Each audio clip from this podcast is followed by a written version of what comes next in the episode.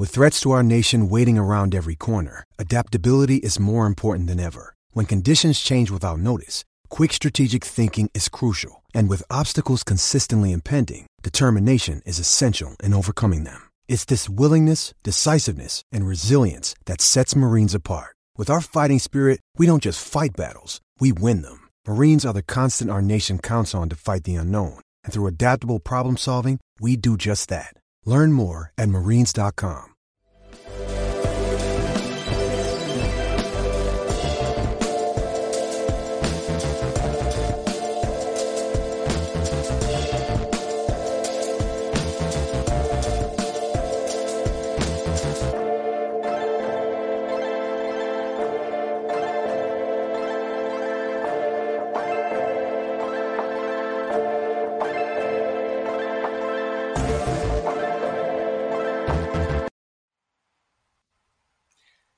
pleasant good morning to everyone. Welcome to another edition of the Carlos Brown Show, right here on the Black College Sports Network. Yours truly, Carlos Brown, joined by special guest co-host in our number one, our number one only, Charles Edmond of the Alcorn State Radio Network. Charles, good morning to you.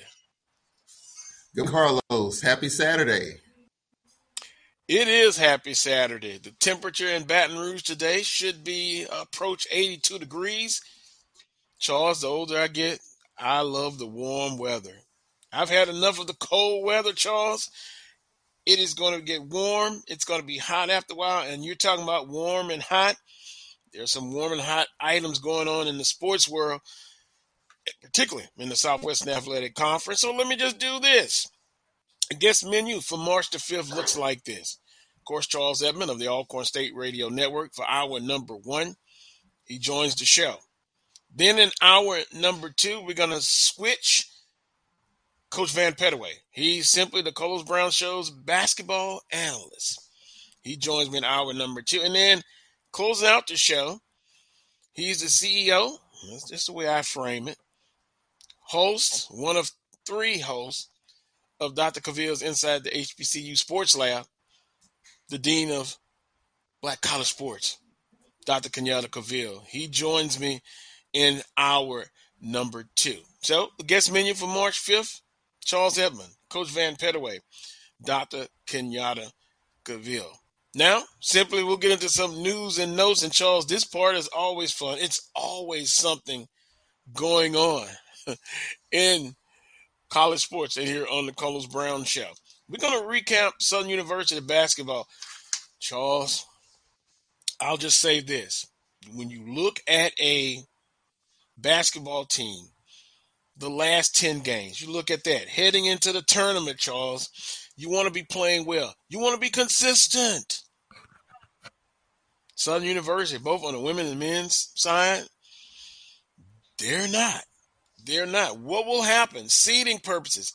We'll recap what they did last week, both on the women's and the men's side. Then also, Southern University baseball, Charles, and, and, and we'll spread this into not only Southern but in a Southwest Athletic Conference. After a very good performance in the Andre Dawson Classic, the Jaguars are now in a slump. Now, I'll say this, Charles. They're playing a tough non conference schedule, but no excuse. You want to improve right now. The Jaguars, they lost to McNeese State 7 to 3. And then yesterday in a three game series against UTSA, University of San Antonio, they lost to 15 they lost 15 to 4. Now, they're on an eight game losing streak. I know it's early, but you just kind of want to see a team improve. Pitching, defense, all of that good stuff. Young team, I understand. But it's really been tough for the Jaguars baseball team so far. So women, men's basketball, baseball, women and men's basketball team inconsistent. Baseball team in a slump. You got to love it. it's still early, but it's Southern University sports. Then last week we talked about Art Briles and uh, offensive coordinator at Grambling State University. Since that time, now has resigned. Now Grambling State has promoted Coach John Simon as offensive coordinator.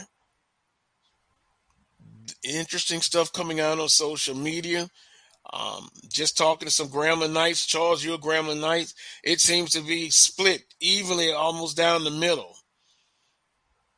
Should they have hired him?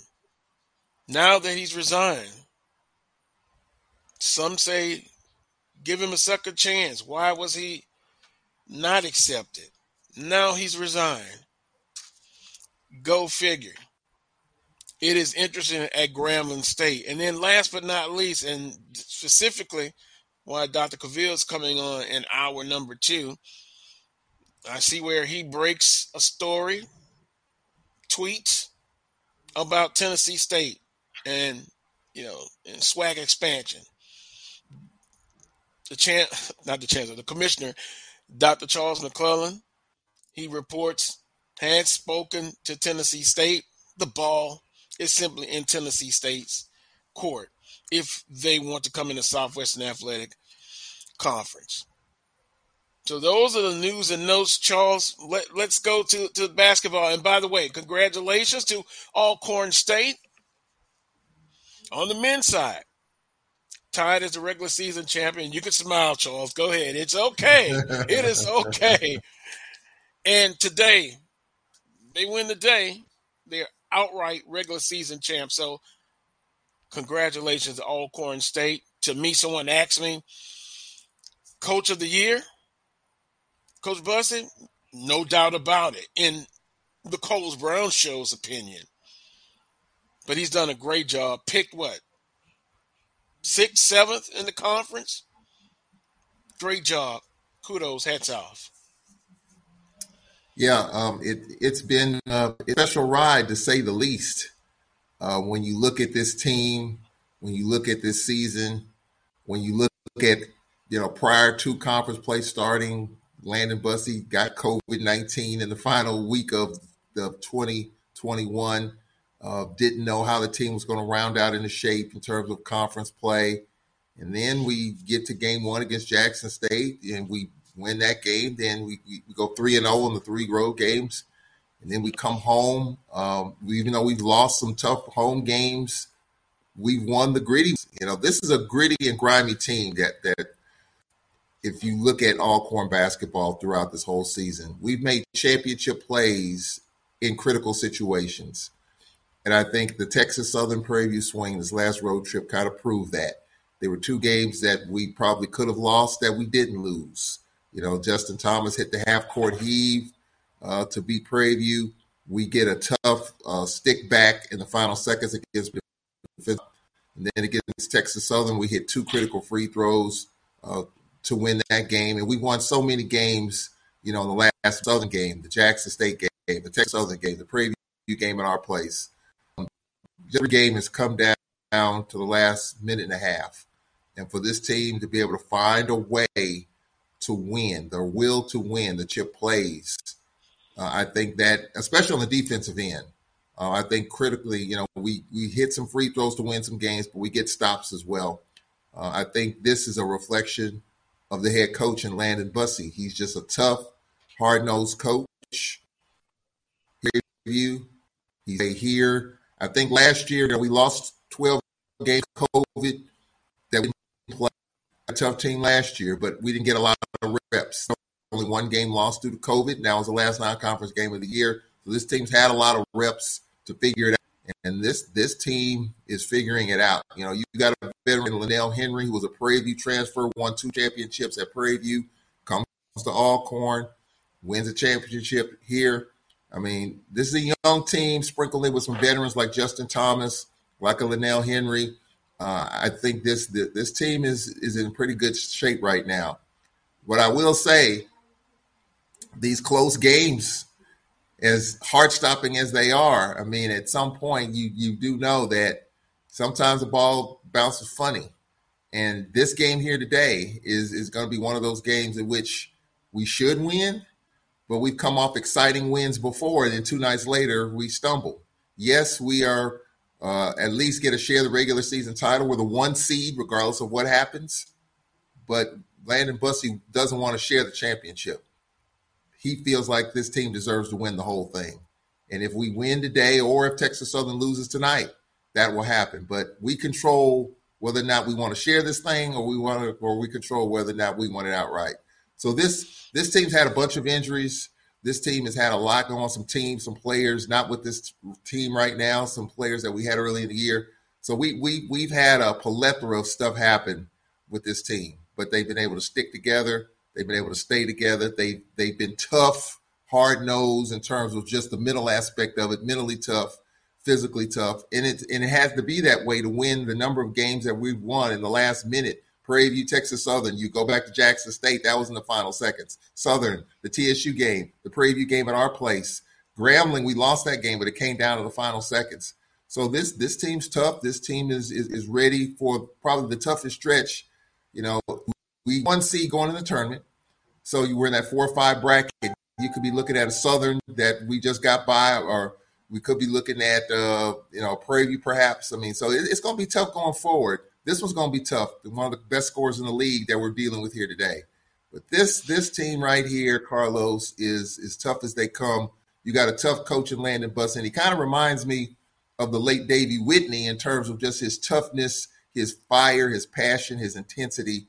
And I think because of that, that's a reflection of how this team is tough and intense, especially in the key moments down the stretch in a lot of these conference games. Yeah, uh, Charles, I'm listening to you, and, and, and a lot of times you you have the cliche, a team takes on the, the personality of, uh, uh, of, the coach, and you said on several occasions how uh, tough Coach Bussie is, and, and, and from a mental standpoint, and you can see this with his team. Listening to you about all the, the, the things that they had to go through, they had to overcome this, this team is a reflection of coach. And so once again, congratulations. And I think that's the kind of mindset with Coach Bussie. Now, number one seed, regardless, they'll go from being, you know, hunting to being hunted. And, and you know, in the tournament, we always say, hey, wipe the slate clean. Anything can happen. But you look at as the experts do. They look at the last 10 games, you know, going into a tournament. You want to play well. Although some will say, hey, I, would rather not be playing well and inconsistent, but then catch fire when you get into the tournament. I, I kind of like going into the tournament, you know, playing well. Then, hey, you wipe the slate clean. So, once again, congratulations to Alcorn State, uh, a share of the regular season title win today, they won't share it. Then on the women's side, congratulations to um, hey, we gotta just tell it like it is. Jackson State women, they've been dominant. 17 game winning streak, undefeated in conference. And you know, Charles, we had a discussion last week, and you said you thought, hey, what else is there to to keep them motivated? And boy, they look, they, they, they go out and, and, and and barely get by Texas Southern. I thought about you, and then gets. uh, uh, I mean, hey, they are who they are, but yeah, they're still going to have to earn it. And going into the tournament, anything can happen. I understand that, but I still stand by what I say. It's their tournament championship to to lose, albeit Alabama State seems to be uh, and Alabama A&M on the women's side, they're playing well. But uh, just kind of want to say congratulations to both Alcorn State on the men's side, uh, Jackson State on the women's side, uh, regular season champions. Well, you know, as far as Jackson State is concerned, and you know, we knew last couple of weeks that you know they were going to be the one seed, they were going to regular season. The best thing that could have happened to Jackson State is what happened last week. Um, that you know at some point you knew that was going to happen. At some point they were going to be tested. And I tell you what, that could be a tough matchup in the tournament because if you know Cynthia Cooper and the teams that she's had at Texas Southern and Prairie View, what do they do? They get up and down the floor, fast pace, high scoring. Know, we did a good job, you know, the other night against TSU, holding them in check. I thought our defense was was really solid, but if you're going to get Jackson State, you're going to have to get into a track meet with them. But Jackson State has proven that they can win those type of games. Now, you know, there was a question of call in there in the final seconds against Texas Southern, but clearly that was if I'm if I'm Coach Reed, I am I am delighted that we got tested And I go back to the last six, seven games in which they've kind of come out of the gates stumbling a little bit. And so I think that for that, you add that, the fact that Texas Southern tested them, even Don Brown's team, UAPB, you know, kind of pushed them a little bit. And I think if you're Coach Reed, you're you're disappointed a little bit because you got to find something to be disappointed about to kind of push your, yourself and your team. But at the same time, you're happy because your team's getting tested because you know it's a whole nother level in the tournament. And these same teams that got you, you know, you struggled, struggled a little bit early on, you're going to see them again in the postseason. And in the postseason, the game slows down. It's more defensive minded.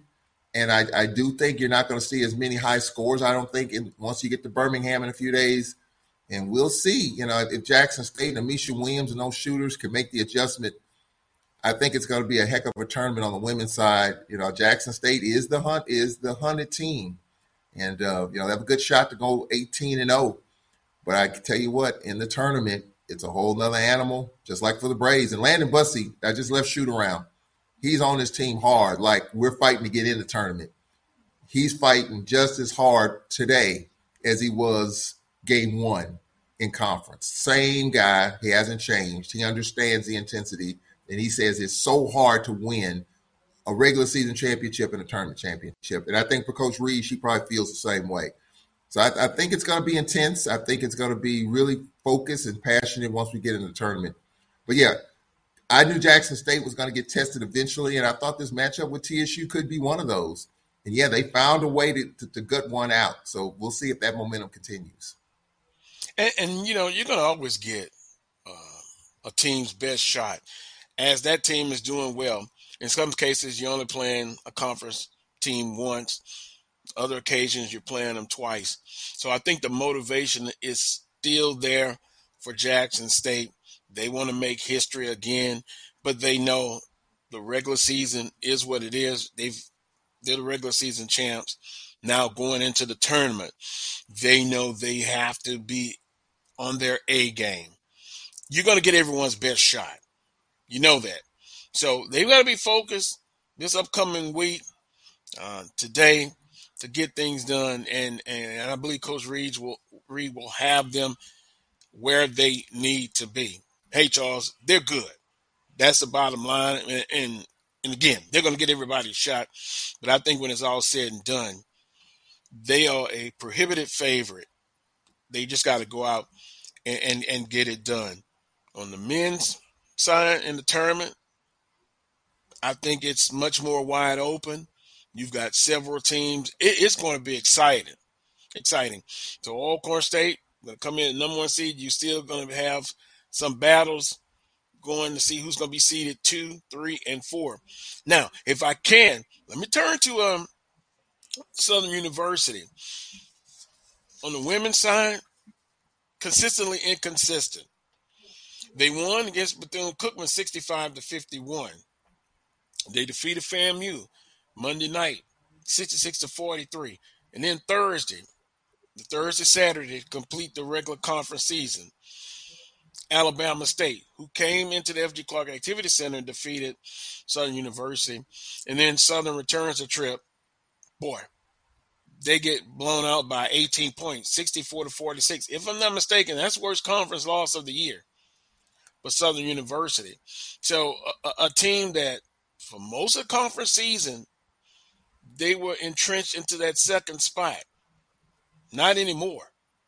And so in the three games, and they'll wrap up the game at Alabama A&M on the women's side, Charles, who they're very hot right now. This team from a solid number two seed could drop all the way what Charles to fourth seed, four or five, yeah, so four or five. So remember those last ten games. You uh, come, let's just say this way: coming into this tur- tournament play, you want to be playing well. Then on the men's side, they lost in overtime to Bethune Cookman at home. So up to the Grambling State uh, home game at the FG Clark Activity Center, they were one of the few Division One teams that hadn't lost a home game. Then they lose in overtime. Bethune Cookman, 87 to 84. Monday they bounced back and they beat FAMU, which they swept FAMU. They swept Texas Southern. And then Thursday night, They lost by 10 to Alabama State. So, Southern University picked what fifth in the in the preseason polls. They were one for most of the uh, regular season conference play. Now they are not going to be a, a, a, number one seed, and they've they've dropped. So, not playing well, inconsistent, and and you must be playing well going into tournament play. So this Southern University women's and men's basketball team, they're going to be playing for their tournament lives to get to the NCAA tournament, Charles. And and so once again, how you start and how you finish, and then you try to be consistent in the middle of the conference race. Jaguar fans are, are disappointed going into this last regular season conference game. Yeah, there have been there have been some pleasant surprises, like Alcorn, like a FAMU, but then there have been some disappointments as we look at it right now. And I think, to your point, Southern University is definitely in that disappointment category.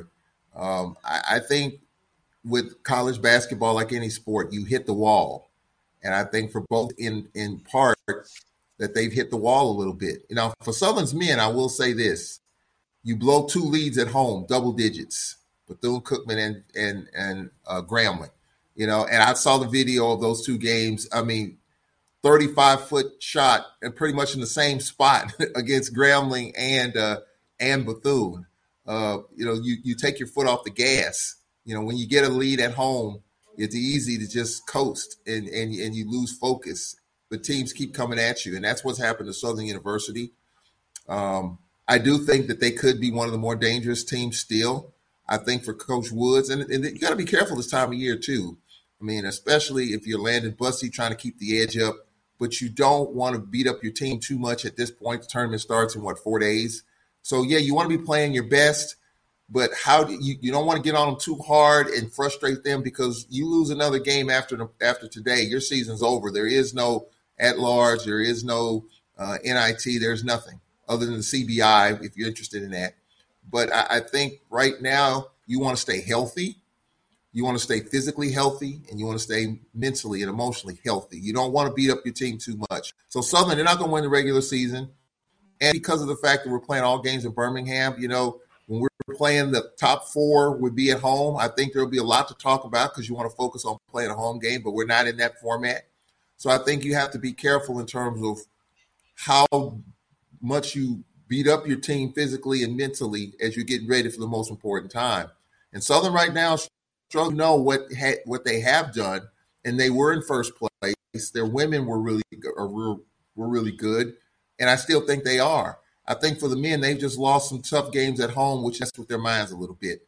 But I do think that, and Sean Woods knows how to win in the postseason. I think Southern will be a very dangerous team. That could be a second round matchup for Alcorn, perhaps and we know what happened here. It was a close game down the stretch. So it I think with this last game, I think you want to play well, but I think you don't want to beat up your team too. And I think it's a delicate time for a lot of coaches in, in this conference because you get too far down on yourselves mentally, emotionally. You you come to Birmingham, you're one and done. It's all over. So I think this is kind of a ticklish time, a tricky time for some of the other teams in in the conference. And for Southern, it has been a disappointment for sure. But I do think that right now, I think their teams will be ready to go in four days when the tournament starts. Well, I, I think everybody will be refreshed, re energized, and they'll be ready to go. If you're the number one seed, whether you're on the women's side or the men's side, you're going to get everybody's best shot. Number two, number three, number four seeds, uh, particularly number two and number three seeds, they they've got to feel that they've they've got a good shot if they can play well to to kind of make it to that that finals against the, the, the number one seed. But when this term is all said and done, you know, over the past years, Charles, you've had some major upsets in in, in conference tournaments. Uh, you have someone who maybe comes from a lower seed that makes it to the semifinals or the finals. It, it, it's an incredible run, and you kind of it's it's March Madness.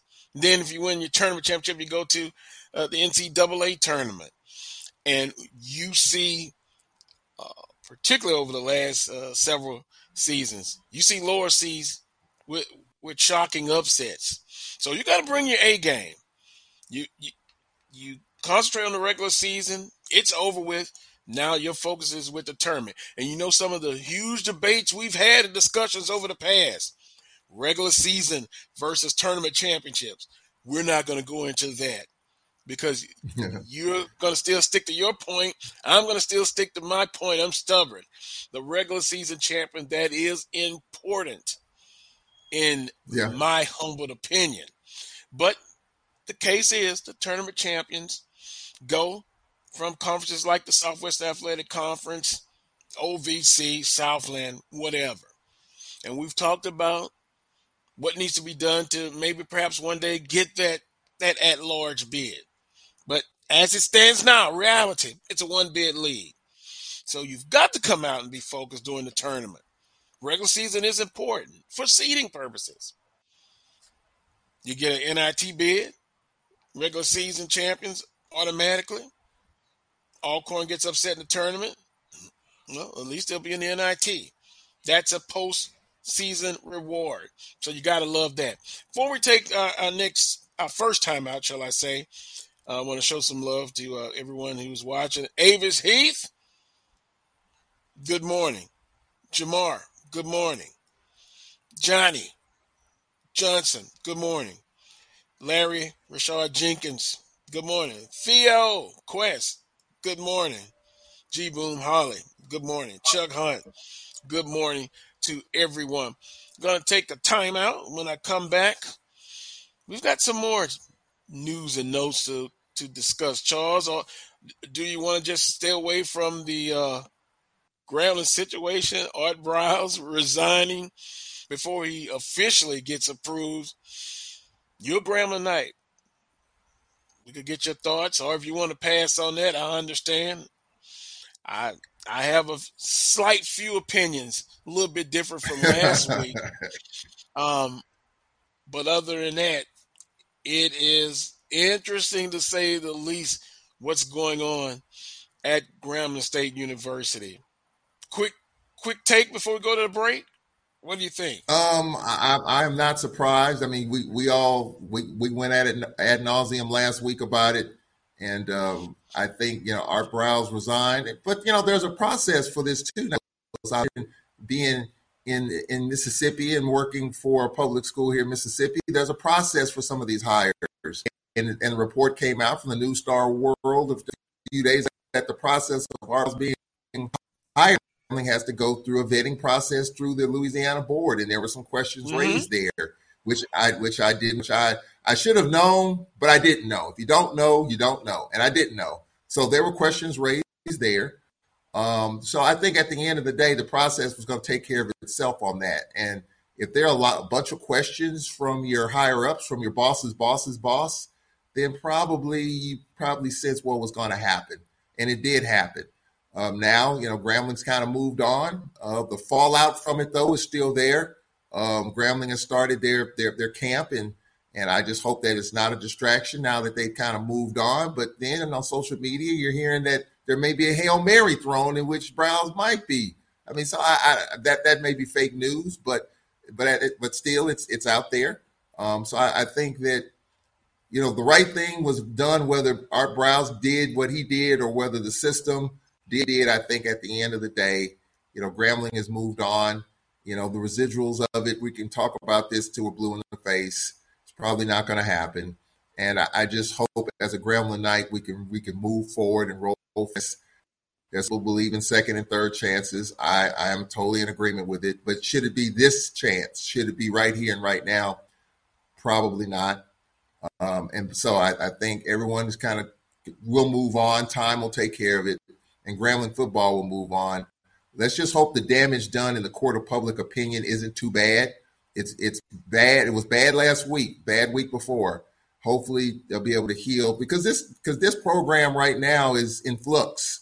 You know, you, you you look at Grambling football known to be championship caliber football, and right now you got a new leader, you got a new staff, and so you want the momentum, you you want the backing, you want the support You know, I'm in I'm in Gramblin's corner. I'm a Gramblinite. I don't contribute like I should financially. I admit that. I apologize for that, but I still love Grambling, and you know, I, I I just hope that the damage in the court of public opinion isn't too bad from this. It already is, but I hope it doesn't get any worse, and hopefully everybody will be able to heal in Tiger Country. Well, John Simon, who I know from Baton Rouge, Louisiana, he was elevated to offensive coordinator. Um, played at Southern Lab in Baton Rouge. That's a university laboratory. Uh, went on to Louisiana Tech. Played collegiately there. Then went on to the NFL. Then, you know, last time before at Grambling, he was at the University of Memphis. And if you go to the Monroe News Star, when he was there in Memphis, there was uh, allegations of a Title IX complaint against John Simon. But he's at Grambling State. Now he's an offensive coordinator. So that part of it is is done. And as far as from the outside looking in, as I stated last week, I, I just thought, hey, Grambling State, they could have made a better decision. It's not about denying someone a second chance like Art Briles because he he was working on the high school level. So it wasn't like he didn't have a job. He wants to go. He wants to, you know, get back on the FBS level, Power Five, what have you. He'll have an opportunity, I guess, eventually. But he wasn't hired by anybody else after what happened at the University of, of Baylor. But at the end of the day, Grambling's higher up made the decision. President, the AD, they were in favor of this. They said, "Okay, Coach, you you you can do this," and then that's where the backlash came. And so he basically said, Art Briles said, I, I don't want to be a distraction. So he resigns. Yes, they have to go through the board to get approval on everything. Did they have pushback from what I'm hearing? Yes. You know, you have uh, some Grambling and I've talked to some. I know someone who's very in the know about Grambling State. There is, in a lot of cases, when you hire someone, they're going to be those alumni who are not for that person. They let it be known, but then they say, well, that wasn't my first choice, but he is the head coach now. I'm going to support him. So you have that notion. You have a, a, a, a contingent of alumni that, hey, we don't like to hire. We're not going to support him. You understand that. But at the end of the day, when they come out and they get into the football season, they'll be judged on how well the 2022 football season goes. Not just for Grambling State, for everybody. So we'll continue continue to monitor the situation. You're right. On social media, it is still uh, a hot, hot story. Gonna take a quick time out. When I come back, we'll kind of get a little bit into uh, Tennessee State and SWAC expansion. We'll talk about that next. You're watching the Carlos Brown Show on the Black College Sports Network. Oh, that spin class was brutal. Well, you can try using the Buick's massaging seat. Oh, yeah, that's nice. Can I use Apple CarPlay to put some music on? Sure, it's wireless. Pick something we all like. Okay, hold on. What's your Buick's Wi-Fi password? Buick Envision 2021. Oh, you should pick something stronger. That's really predictable. That's a really tight spot. Don't worry, I used to hate parallel parking. Me too. Hey. Really outdid yourself. Yes, we did. The all-new Buick Envision, an SUV built around you, all of you. The Cuvée Group is a Florida-based marketing and training consulting firm. We help businesses communicate to their target audience and engage them in conversation. We also help to expand their audiences, which will ultimately result in growth for those organizations. In addition to being a certified constant contact specialist, my colleagues and I are also certified in John Maxwell Leadership Principles. We use these proven principles to conduct workshops, training, and private coaching sessions for individuals and companies looking to take things to the next level. contact us to schedule a free consultation. Issues today, don't delay, call Cuvée. Since 2002, Empowerment Resources Inc., a nonprofit organization, has empowered more than 1,500 youth and adults in Duval and surrounding counties. Through its programs, Journey into Womanhood, Girls Mentoring, Life Skills for Teens, and parenting education coaching. To get involved with programs, volunteer, or donate, visit www.empowermentresourcesinc.org. Follow us on social media, facebook.com forward slash empowerment.resources and instagram.com forward slash empowerment empowermentjax.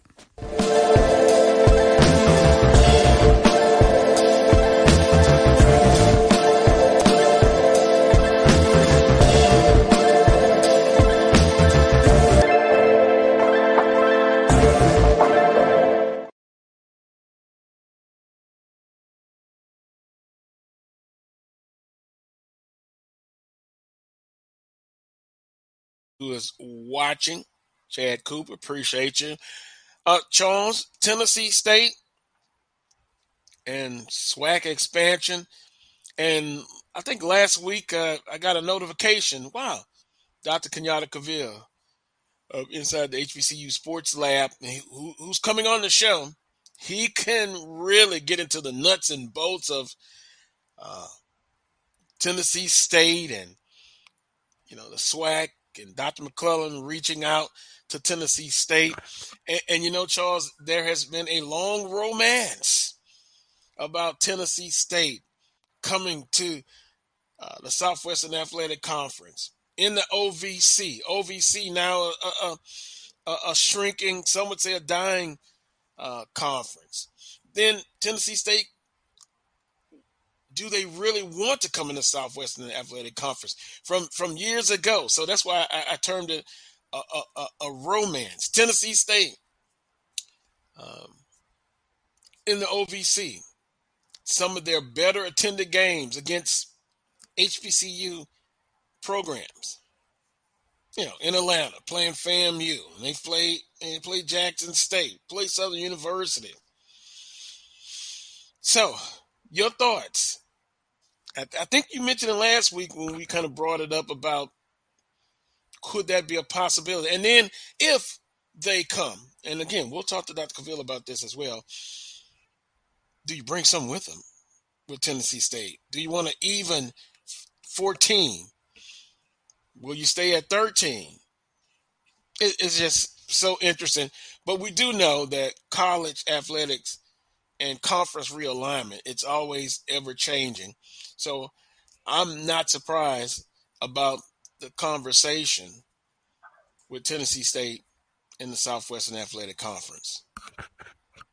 Well, well, previously to FAMU and Bethune Cookman board, you know what what team mentioned out there that could possibly join the conference more than any team? I think Tennessee State, even though they were in the OVC, you know, we we we all talked about this. Like, man, what would it take for Tennessee State to join the Southwestern Athletic Conference? It's not an old argument. It's not an old discussion. We've talked about this for years, even though they're in the OVC. I think now with the college football landscape changing, conferences are falling apart as we speak. Conferences are a shell of themselves as we speak, and we can talk about we can you know mention conferences, but I think it's a heck of an opportunity. It's the best opportunity now for Tennessee State to join the conference, and Dr. Cavill, you know, with with with the scoop and the information. That's that's good stuff.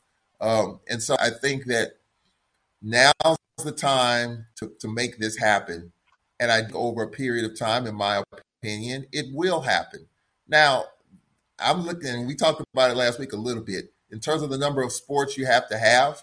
You know, Tennessee State doesn't have baseball. Does that matter a whole heck of a lot? Well, it might. You know, you're talking about 11.7 scholarships. You're talking about probably a quarter of a million dollar investment that you need at least to invest in baseball, get it off the ground. You know, hiring a staff to get baseball. Now, Dr. Cavill could probably speak to it a little bit more. Does that necessarily, does Tennessee State have to have baseball to join the league in a couple of years, or is it just a, an understanding that they will have it at some point in time? I don't know, but with, but I'm sure he can probably speak to that when you when you speak to them. But on the surface, I think it's wonderful. You got Huntsville from Huntsville to Nashville is 110 miles. So that fits right, fits right into the SWAC footprint a little bit on the eastern side of the shelf. Uh, so I, I think that with this being said, I think over a period of time it's going to happen.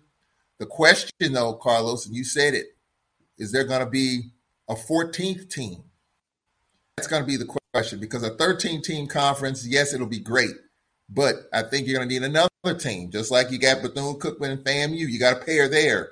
You're going to need mm-hmm. a pair. You're going to need another team. So the question is, who's going to be that 14th team as we look three, four years down the road? I was talking with somebody the other night. I heard South Carolina State's name mentioned. Um, I hadn't really thought about it, but usually what teams could be that 14th team on the eastern side of the shelf on our side of the shelf? I don't know, but I think the Tennessee State thing is is well on its way. I think it's going to happen over a period of time. We follow it, but my big thing is who's going to be that other team that's going to follow them to make it a 14 conference. I think that's going to be the bigger question. But I, am glad that we're finally getting some forward momentum on Tennessee State joining the SWAC because this has been talked about for the last 10 years, if not longer. When was this going to happen? I just thought Tennessee State was satisfied with the OVC in terms of basketball, football is a whole nother deal. But as you mentioned, they they they're playing SWAC schools and HBCU schools anyway, and, and they're drawing well. So I'm glad this is happening. Let's keep the ball rolling. Let's keep the momentum going, and let's take to the SWAC.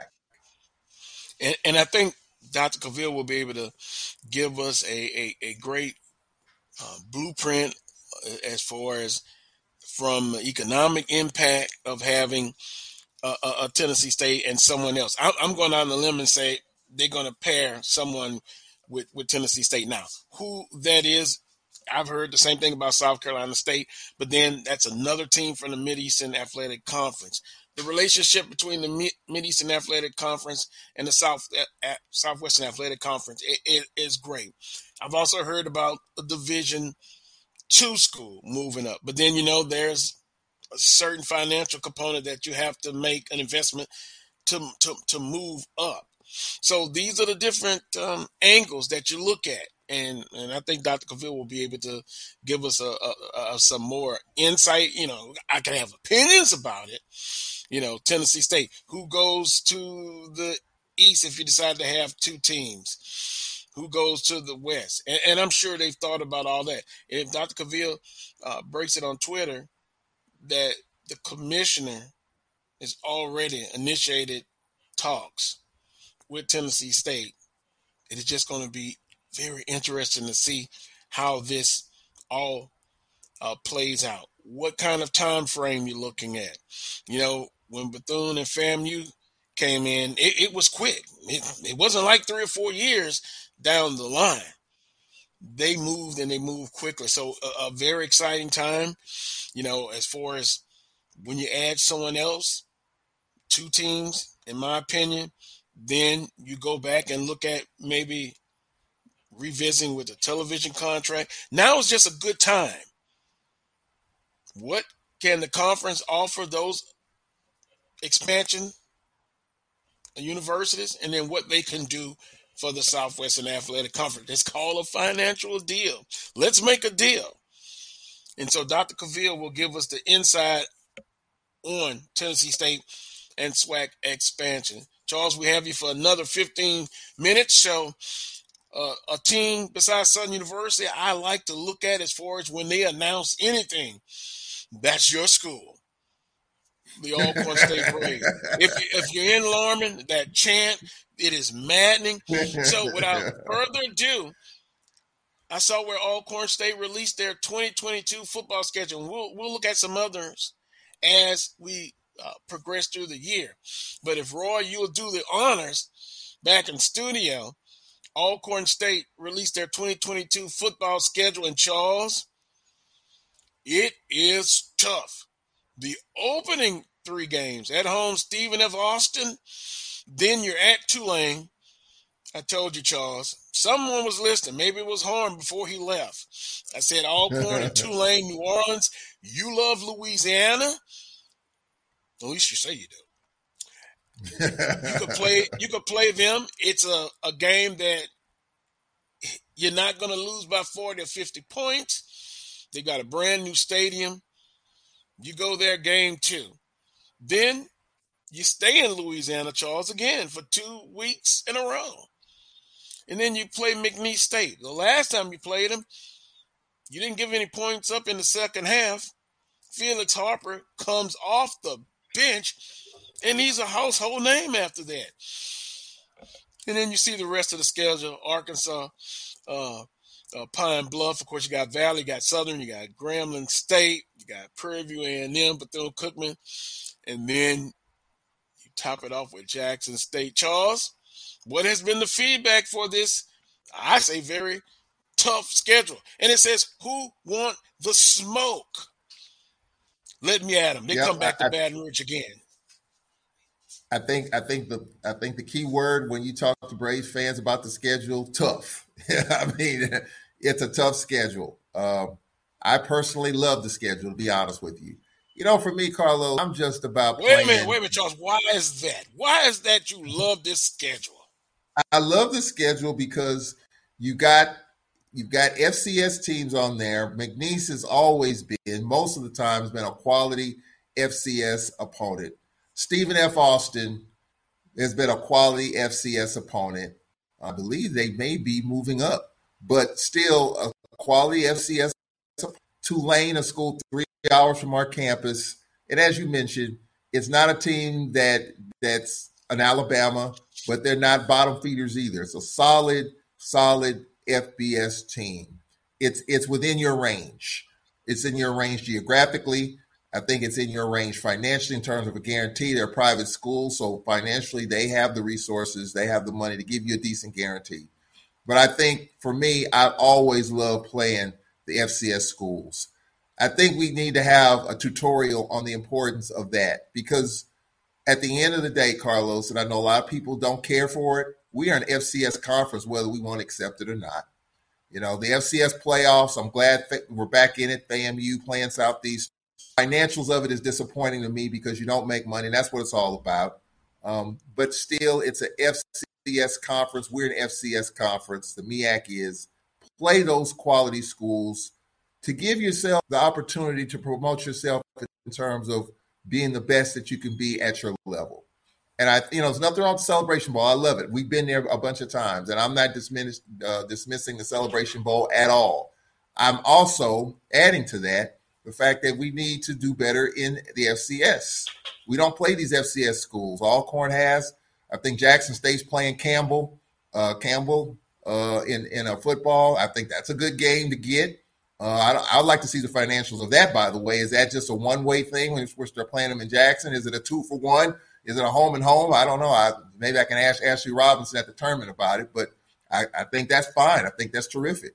I'm just a, I'm just a believer in playing quality teams in the SC. There's plenty of them in the southern region: Kennesaw State, Southeast Louisiana, McNeese, uh, Jacksonville State, uh, Samford. You can go on and on and on. I'm just a believer in it, and I'm glad that we're doing it. And I hope more schools in this conference do it.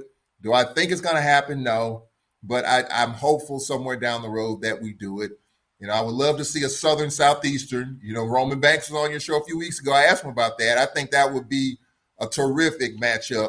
I think it'll make money for everybody, even though I don't, you know, Southeastern fans two, might not come to that. Two for one deal, Charles. Charles, a two well, for one I mean, deal. You know why I say that? yeah, yeah, because I, because the Southeastern Stadium seats seven thousand. Southern can literally yeah.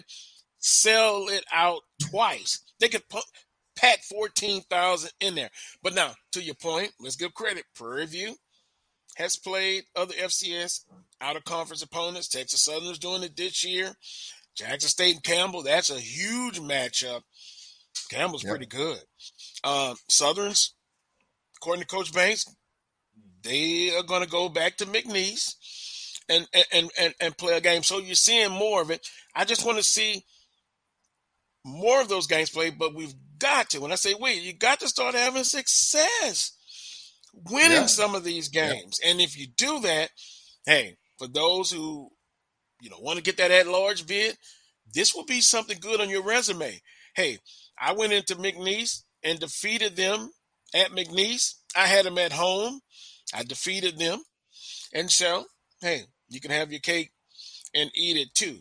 But I just here's that but, but I just think some of our fans they could care less about playing those type of games. And Charles, you know this, you, you know this, and some will rather play a ULL or ULM instead of playing a Southeastern. And what is it because? Because of money. But let's be honest, ULL and the ULMs, you're not going to get those six, seven hundred thousand dollar contracts. And by the way, and I'll put this up, I did get the particulars about Southern and LSU. Oh, there he goes. He's bringing up LSU and Southern. $700,000 guarantee plus, and this isn't right, I've got it. And then 50,000, it's public records, 50,000 to the Southern University Foundation. That's $750,000. And I know some are still saying, no, I still wouldn't play that. I understand that. But $750,000, almost a million dollars. Now, Southern, with that money, let's use it wisely. Boy, I sound like I'm talking to my daughter who went off to college and I have no kids. But you get you get my point, Charles. With these games, play them and win and have success. And then that success breeds success. And of course, you, you got to win your conference. That, that, that doesn't change, Charles. Well, that, that's why I like Alcorn schedules. That's why I like Alcorn schedules so much because you got the best of both worlds. You got a Tulane team. I mean, Tulane's not Alabama, but Tulane is not a bottom feeder either. So you got that. You got Tulane is in New Orleans. Obviously, it's within distance of our fan base, three hours from Alcorn State University. That makes sense. I just think that game makes sense all the way across the board. Then you got a Stephen F. Then you got a McNeese. Again, Stephen F. An hour and a half outside of Houston. Very reachable destination. Lake Charles, a reachable destination. So I think that's why I like the schedule because I think that's the type of schedule I think in this league should have that type of schedule. Uh, and, and, and as you mentioned, yes, more of our teams are playing these type of games in the FCS. And yes, we have to win these type of games. Yes. Do I think our fans are going to buy into this type of schedule playing these FCS teams? No, they're not. Until we start winning some and until the financials become a little bit more transparent. And let's face it, I mean, if you're playing um, a Stephen F. or a McNeese, it's going to be a home and home. Yes, it's going to be a two for one. I was told recently that there's some there's some deals out there that are three for one or four for one. I didn't think those existed anymore. A four for one, meaning they come to you once. On the FCS level? Uh, yes, on, on the FCS, a four for one. I've seen that. I've heard. Well, I was told this that three mm. for ones and four for one deals are still now they're spaced out over a period of time, but you're going to get a fairly mm. decent guarantee if you're going to do a four for one. Okay. But those type of deals still exist. I didn't think they did anymore. I thought we kind of progressed from those type of deals, but they still exist. So I, I do think that um, that we need to play these type of schools. We need to win some of them, as you mentioned. But I think a lot of our fans feel like we can't compete with the Stephen F's and the McNeeses of the world. We can't compete with the Kennesaw States and the Samfords. You know, Samford's another school right there in Birmingham that a lot of our schools could play. Now they have a very small stadium, just like Strawberry Stadium. We I think we set the record over at Samford when Steve Mc, when the late Steve McNair played. But yes, we need to play some of these teams. We need to beat some of these teams. And I think if we do that, I think some of our fans will come off the shelf and, and be in support. But until that happens, I think some of our fans feel like we can't beat them anyway. You're playing them at their place with their refs and all that other stuff. Come on, you know. Let's. I think we're getting better talent to where we can compete, and I do think we can win some of those games. And I just think we need to change our mindset. It's not going to be easy. You got to do it one person, one alum at a time. But I do think if we have that type of success, a lot of people will come off come off the bank and uh, get on board. Well, and, and I try to you know be objective and sometimes i know you you your thinking can evolve over time and i've used this example before i go back to uh, coach pete richardson at southern university and um, his first game coaching. And you know, you go through the fall camp. They're in the Superdome, Louisiana Superdome. They playing against Northwestern State, and I'm just going to be brutally honest and and share my thoughts again. I, am going to the game with my best friend, and, and basically, it's like, well, okay, I know the success that Southland has had. If if and, and pay close attention to this, if Southern is close in the fourth quarter, hear me? If Southern University is is, is close in the fourth quarter, anything could happen. Well, the game was literally a blowout. Southern University speed, the coaching, they literally ran Northwestern State out of the Superdome. Okay. And right then, it's like, oh, Southern's got something special. What a great staff. And they went on to be 11 and 1. Now, they lost to, lost to Nicholls State, which they were favored in that ball game. But you saw how the bar was set. And so, yeah, you can't compete. And so, and, and that's when Northwestern State at that time, Charles, they are much better than they are now. So it can be done. And when you've seen success, and I don't want to have this mentality, oh, we can't compete. Yeah, you can. You can if you have the right, if you did back then. And then now, you know, I understand four five star, all of that. But with all of that being said, it still comes back down to coaching. You know, from a resource standpoint, I know that's still important. You look at the fan base Northwestern State fan base can't can't compete with Southern's fan base or Jackson State. But call me naive, but I I, I believe you can compete and have success. You really can. So I, I understand our fan bases, you know, hey, they could care less. Some, not all, some, about playing those type of uh, out of conference games. But hey, I think you do it and you play them and you have success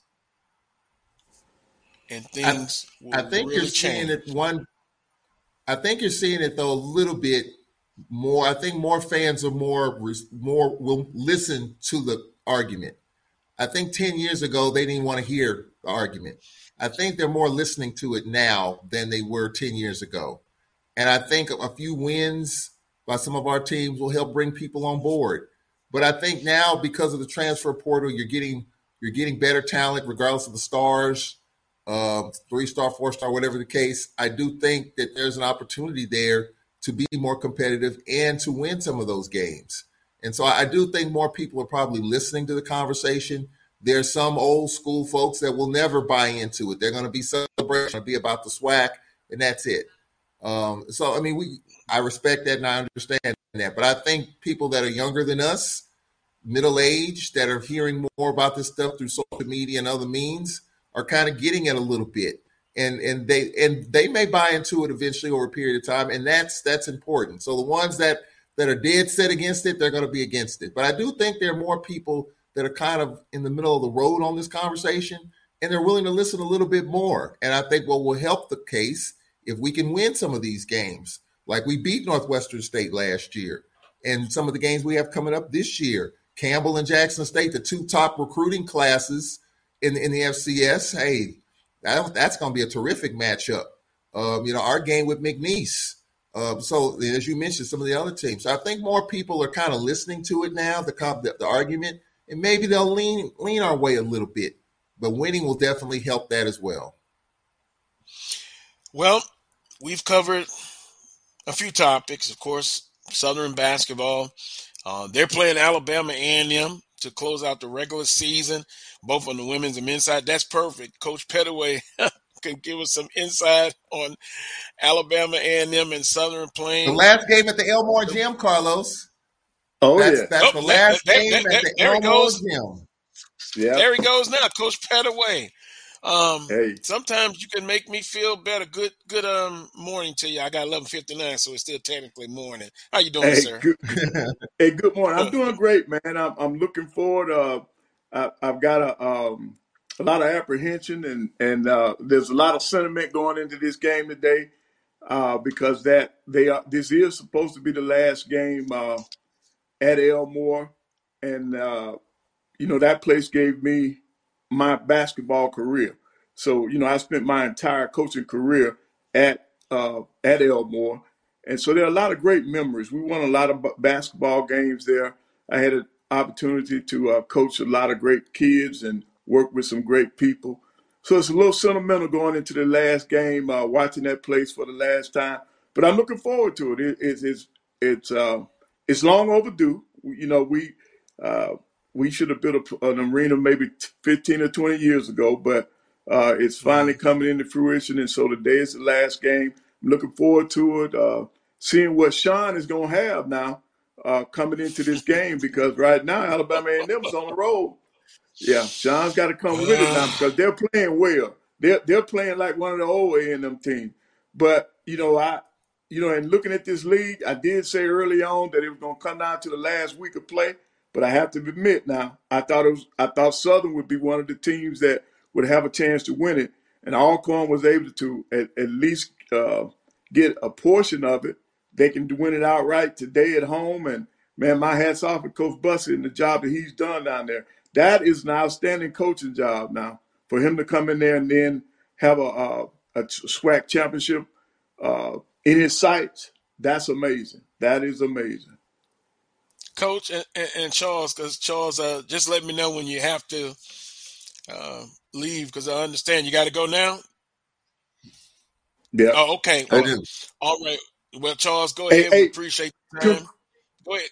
Go ahead, Coach. congratulate Coach for me, please. Please congratulate Coach Bussie for me. I will. I'm getting ready to see him right now. I, I will, Coach.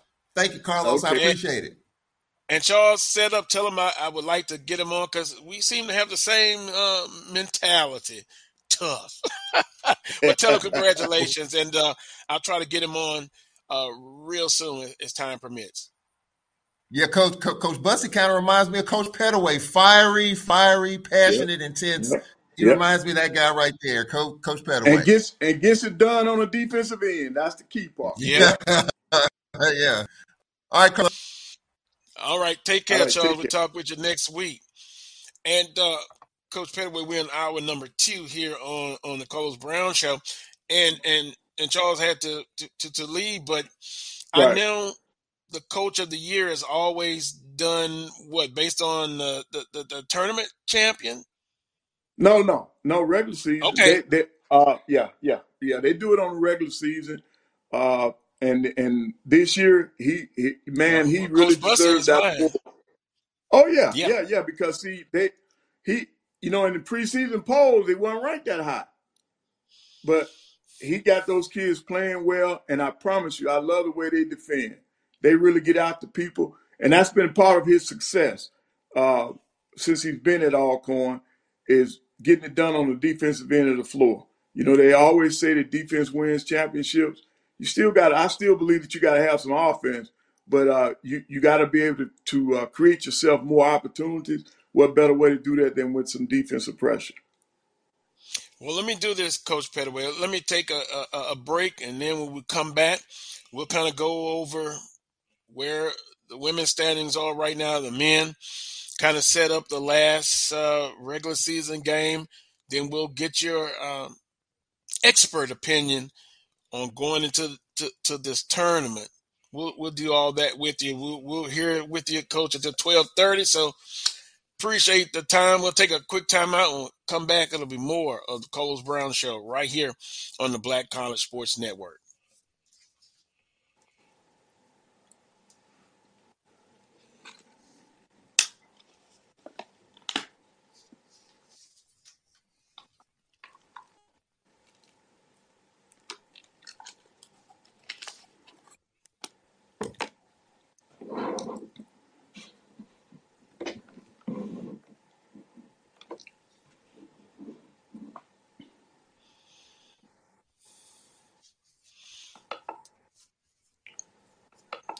Okay, Coach. I guess we're gonna come back. We're not gonna have a timeout.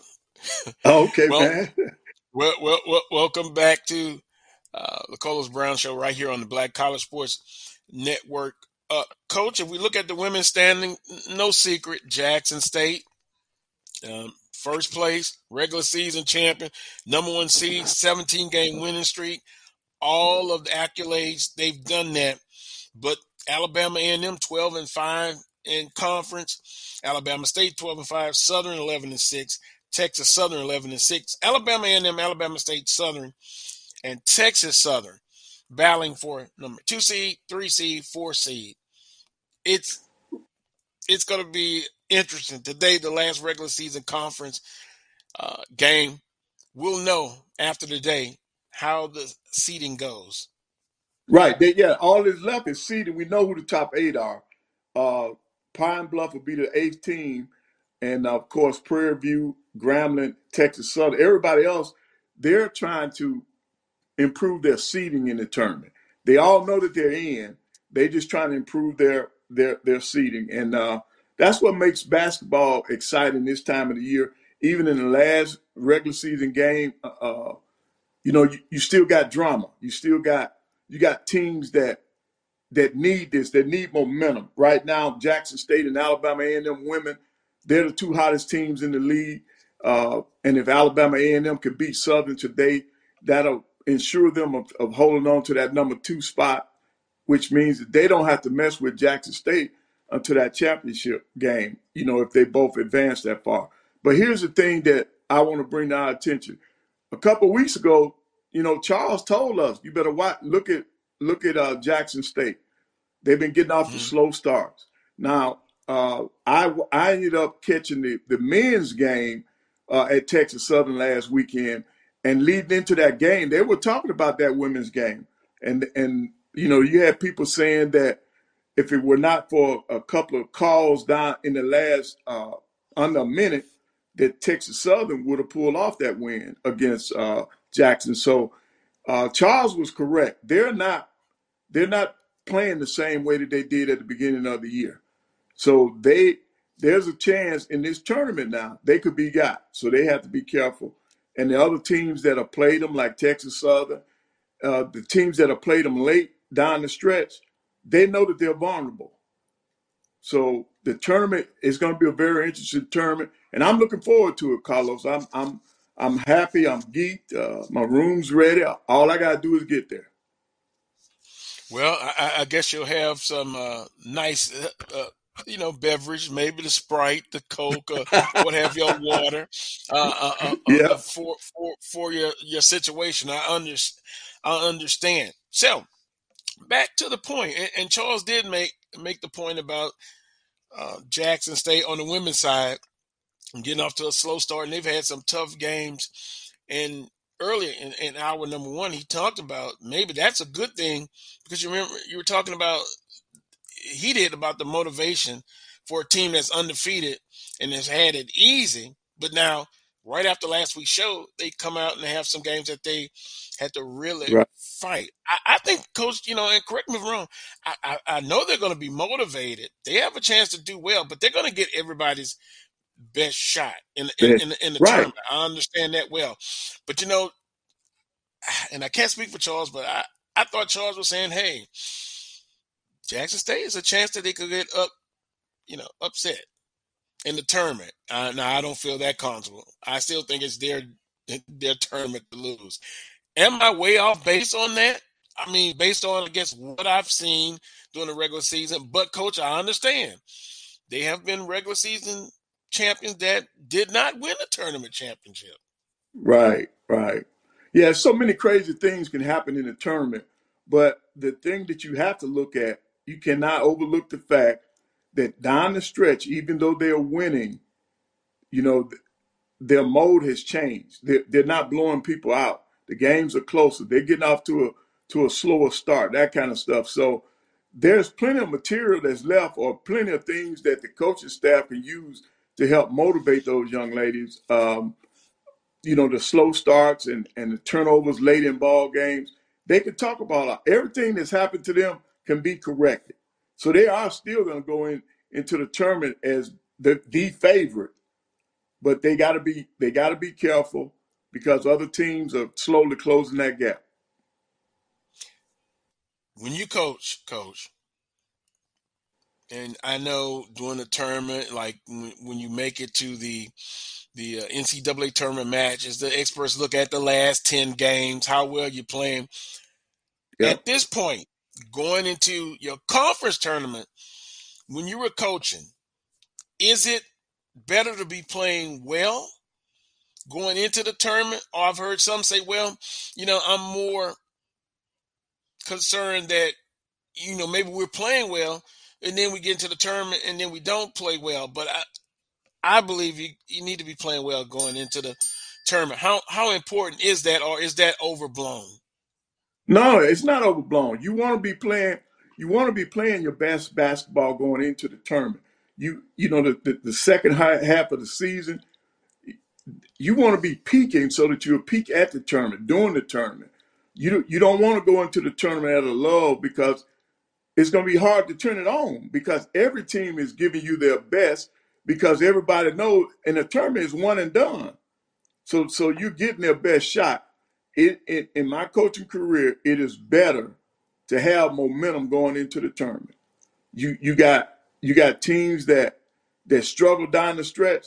They normally struggle in the tournament. Hmm. That's gonna be interesting. Visiting with uh, Coach Van Pettaway, former men's basketball coach at Alabama, A&M, the Carlos Brown Show's basketball analyst. Coach, on the men's side, we've talked about Alcorn State. They they wrapped up uh, the number the number one seed. Do you see a possibility?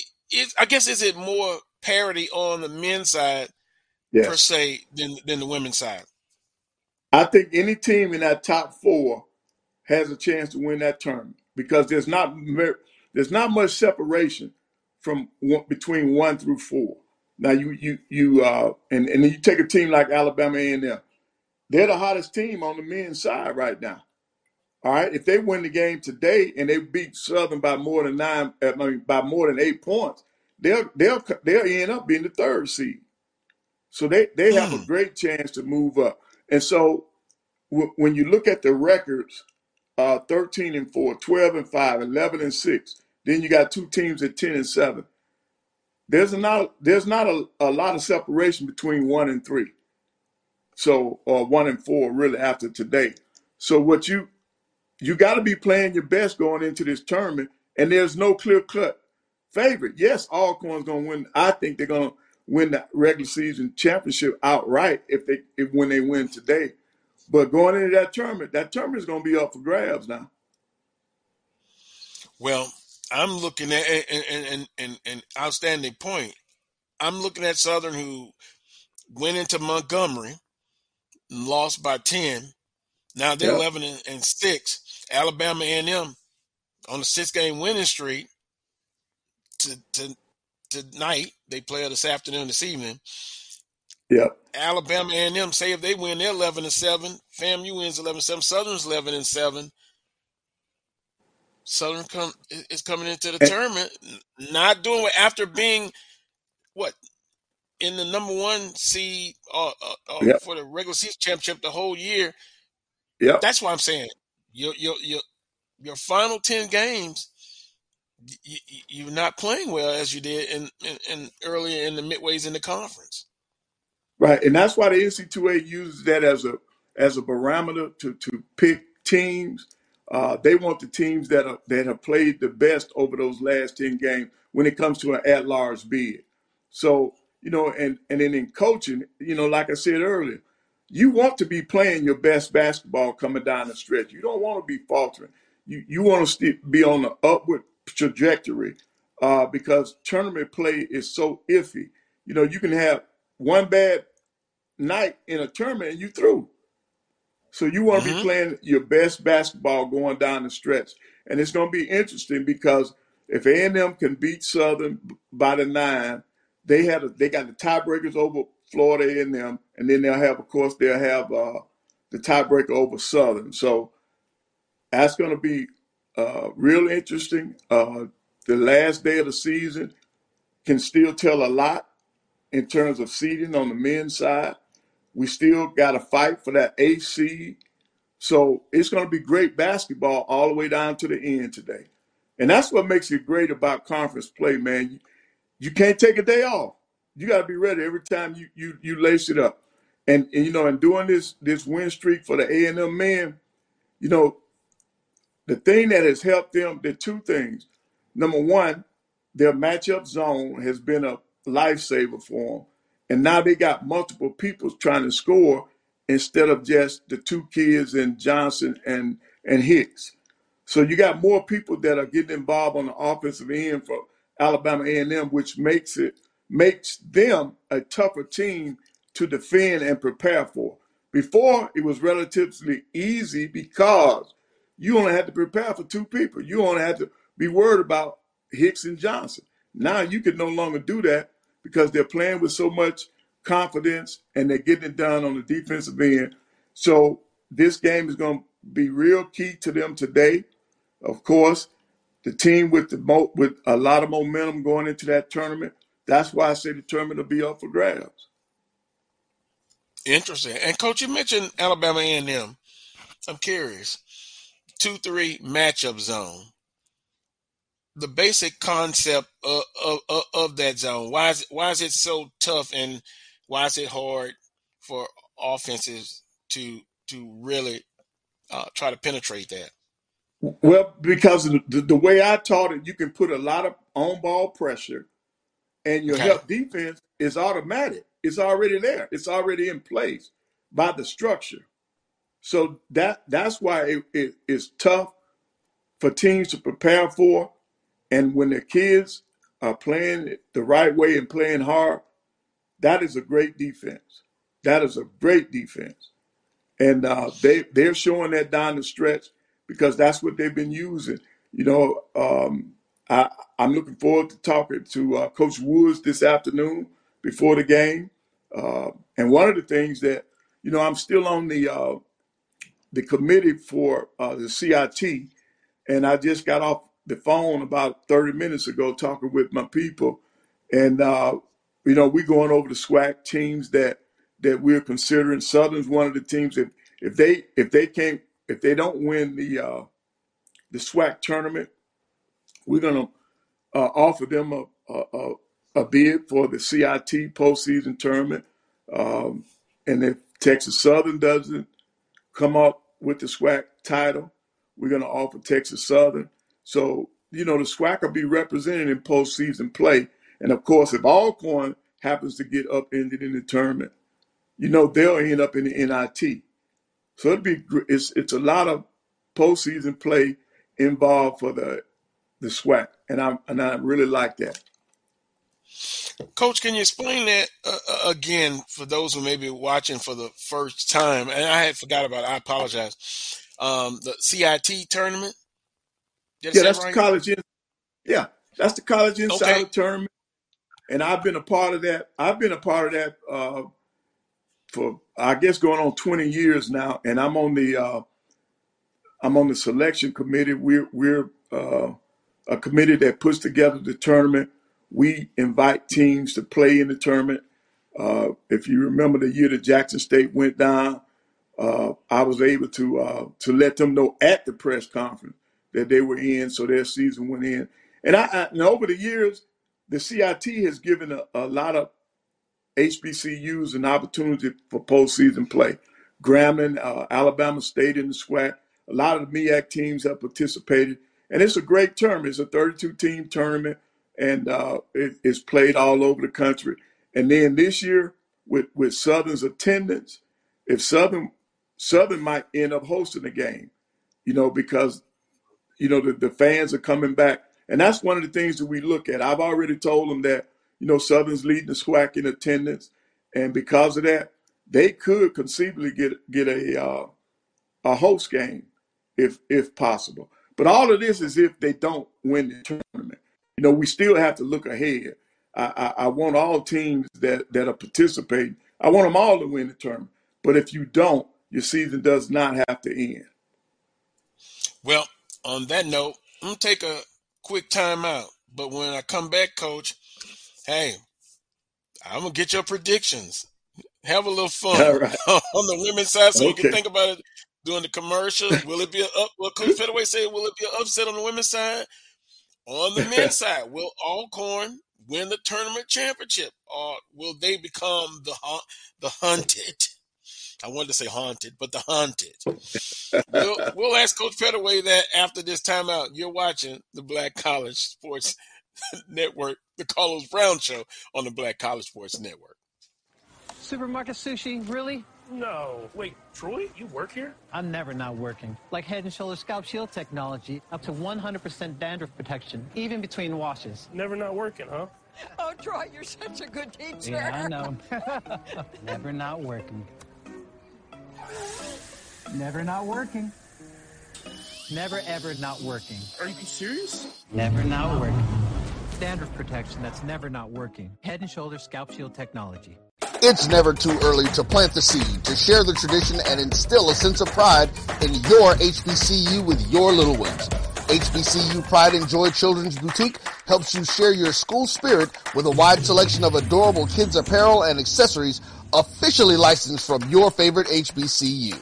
Visit hbcupridejoy.com and follow us on all social media at HBCU Pride Joy on Facebook and Twitter.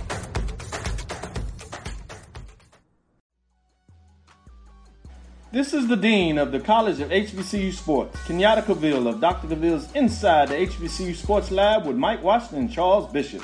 Come mix it up in the lab where the course lecture is in session every Tuesday from 6 o'clock p.m. Central Standard Time on Facebook Live, YouTube Spreaker, or the BCSN app. As we discuss all things about the HBCU sports culture, including exploring the week that was in the sporting HBCU diaspora as well as the upcoming week of HBCU Sports. With me, the Dean, the College of HBCU Sports, on Dr. Cavill's Inside HBCU Sports Lab with Mike Washington and Charles Bishop. Course lecture dismissed. Are you hungry for authentic Caribbean food like jerk chicken, oxtail, red snapper, shrimp, tofu, and rasta pasta? Well, find your way over to Mango's Caribbean Restaurant, 180 Auburn Avenue, right next to Royal Peacock in downtown Atlanta. Them belly full, but we hungry. Mango's Caribbean Restaurant, open daily from 11 a.m. to 10 p.m. And on Friday and Saturday, we're open till 4 a.m. Come to Mango's and put some spice in your life. Oh, Mango's Caribbean Restaurant, 180 Auburn Avenue, right next to Royal Peacock in downtown Atlanta. For more info or directions, call 404 698 3992 or log on to mangoscaribbeanrestaurant.com. For instant coupons, text MANGOS to 313131. Tell your mama hungry, papa hungry, brother hungry. Mango's Caribbean Restaurant, authentic Caribbean cuisine. Open up the door.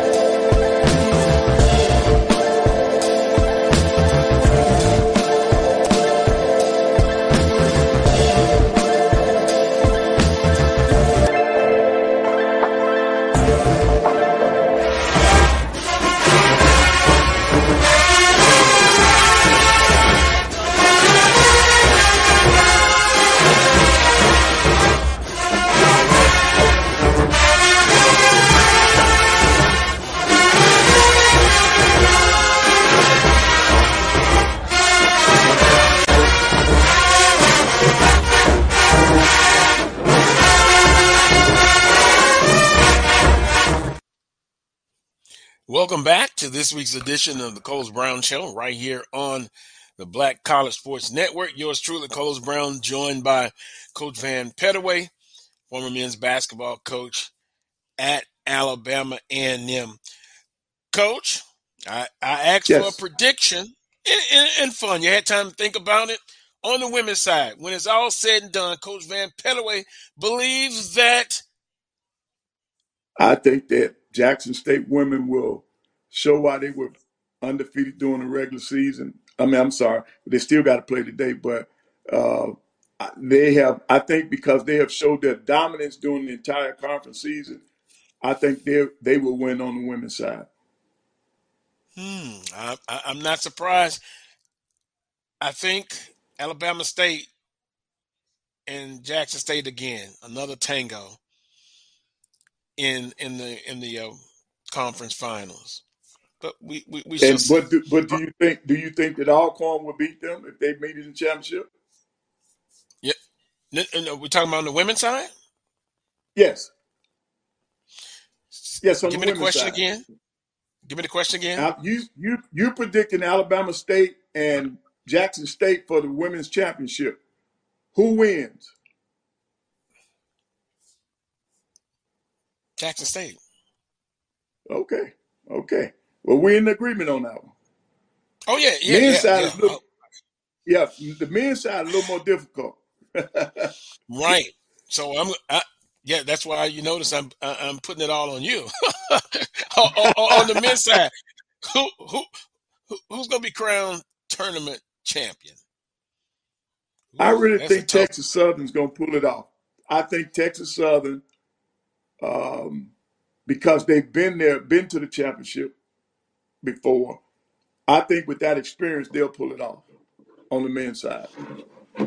Hmm, that is interesting. I, I, I think as as much and deservedly so. Alcorn State being the regular season, you know, well today they can can have it outright. Prairie View has struggled of late. Southern Right. University, I, dangerous, but my heart will always kind of go in that direction. But my head says, how, how will this team play in the tournament? So I'll, I'll, I'll say they're dangerous. Hmm. Let me let me pull back up the standards again, Coach. I- I- that, that that one on the men's side, man. I, I'm, I'm gonna tell you. Yeah, it's, it's tough. Jackson State, Alabama, Alcorn State, Texas Southern. So I'm a hmm. Coach, And the only reason why I gave it to I, Texas I'm Southern say because experience. yeah, twelve and five. Got a big one with Prairie View today. They're dangerous.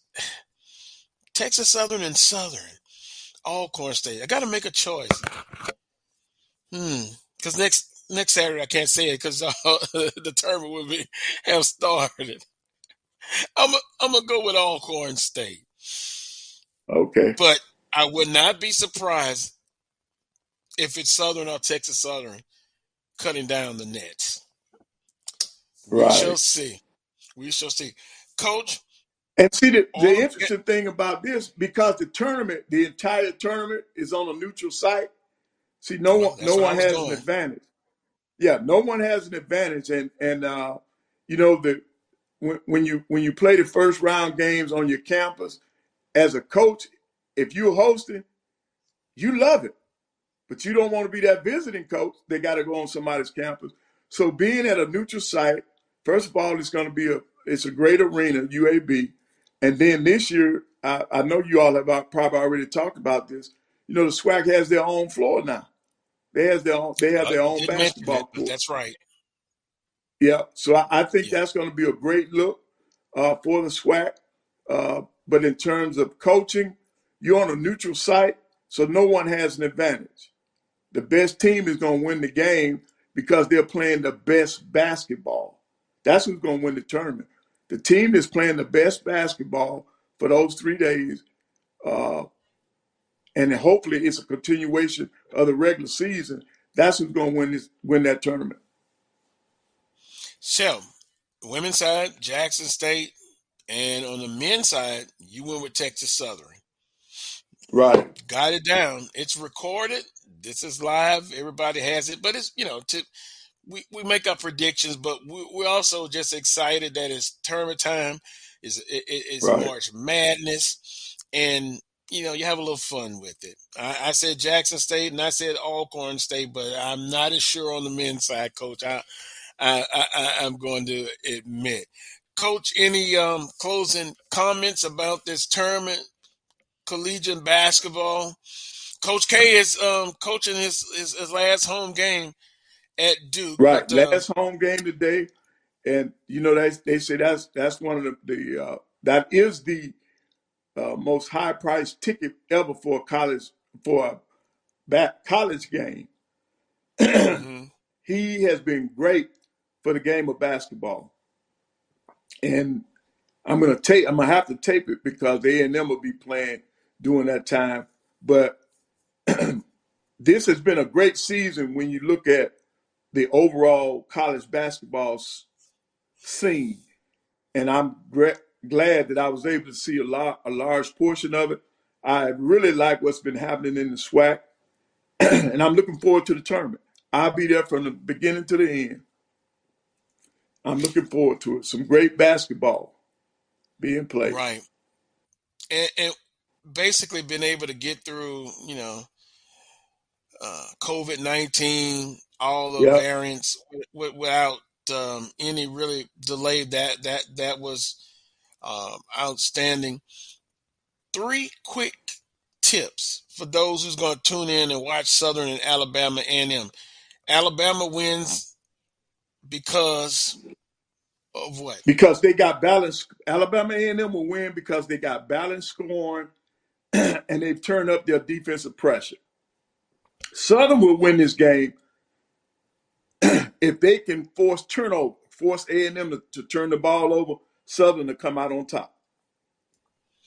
Well, that should be very interesting uh, uh, ball game. Very important, both on the women's and the men's Yep. side. And and then of course, what this time next year, a brand new uh, arena for Yep. Alabama A&M. What about five thousand seat capacity for basketball? Six thousand for basketball, and uh, Oh, that'd be good. it's a, it's on schedule. So I look forward to them uh, opening their season in the new place. Well, hopefully, if God says the same, the Creator, the Divine Being, I'll be able to uh, get to Huntsville and see the the new arena. But the last time I was in Huntsville, it was a humbling experience for a football game. so I do not uh, underestimate the power of, of, of the Bulldogs' uh, enthusiasm and, and and you know just their great university and uh, beautiful campus. It's been a while, Oh yeah, but it, it was beautiful. Coach, yep. continue you and your family to stay blessed and stay safe, and uh, we'll talk with you uh, next Saturday. Next week. Okay, That's well, right. God bless. tournament, March Madness. Oh and yeah. uh, hopefully, Coach, I will have gotten over just a blown call with the Miami Heat and Milwaukee Bucks, but still number one in the East for right now. We'll talk more about that as well. Okay. Have a great day. All right, you too. Take care. Um, I'll take a quick time out. I'm scheduled to talk to Dr. Kenyatta Cavill. Also, uh, uh, I'm seeing the comments as far as talking about non-conference football, out-of-conference play. Uh, I will say this, and I respect Theo Quest Major, and he's been consistent. He's always said this. Let me just read this, then we'll go to timeout. There is no reason for Southern or Grambling to ever, ever play any Southland school in football. A rotation of Rice, ULM, ULL, Tulane, Louisiana Tech, Southern Miss will fit our needs perfectly. You see, remember me and Charles was talking about it? I told you th- there is a faction that they do not want to play a Southeast or Nicholls McNeese. The hell with them. That's what they'd say. And I respect Theo's opinion. I happen to disagree with that. ULL, ULM, ah, fully. But guess what? We can agree to disagree. But I will say this out of conference, you got to put together a nice, attractive schedule. And, and I understand some of you, you rather see our HBCU play a Savannah State, an Albany State, a South Carolina State that's out of conference. I really understand that. For as recruiting and then bragging rights, I gave you a story again. I was so proud coming out of that dome. Southern took Northwestern State to the woodshed. And that set the bar for the whole season. So do you agree? You agree with Theo? Hey, don't play other FCS schools. They don't bring a crowd to the games. I could care less if they bring one. That's just more of our fans at that ball game. But I could be in the minority on all of this. Take a quick time out. You're watching the Carlos Brown Show. on the Black College Sports Network. I'll be right back. Charmin Ultra Soft has so much cushiony softness, it's hard for your family to remember. They can use less. Sweet pillows of softness. This is soft. Holy Charmin. Oh, excuse me. Roll it back, everybody. Sorry. Charmin Ultra Soft is so cushiony soft, you'll want more, but it's so absorbent, you can use less, so it's always worth it. Now, what did we learn about using less? You gotta roll it back, everybody. we all go. Why not enjoy the go with Charmin? From novice to aficionado, find yourself here. High quality cigars plus personal customer service. Slow Burn is Waco's only mobile cigar lounge featuring a meticulous, curated collection of premium cigars. Visit our website, www.slowburnwaco.com. That's www.slowburnwaco.com.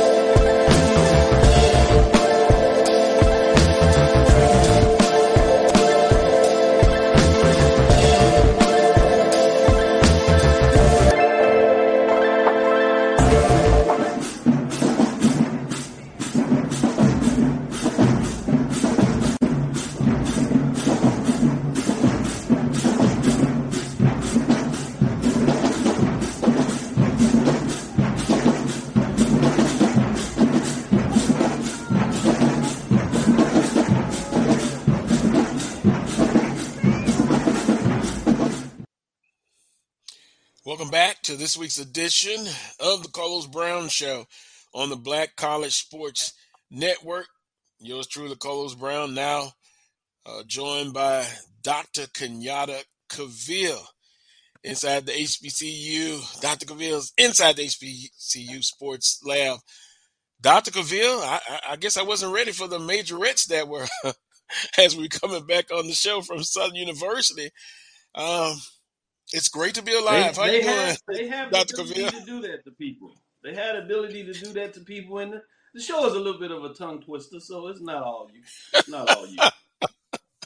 I think about the uh, great Marino Casem, who said, "You gotta love the black college football, the the black college experience. It is truly outstanding." And Dr. Cavill, speaking of outstanding, I, I got alert. I was like, "Whoa, what is this?" Tennessee State and the Southwestern Athletic Conference, and you basically tweeted that out that hey, there is some interest by both parties. So, with that being said, kind of give us the particulars of what's going on between Tennessee State and SWAC, the Southwestern Athletic Conference.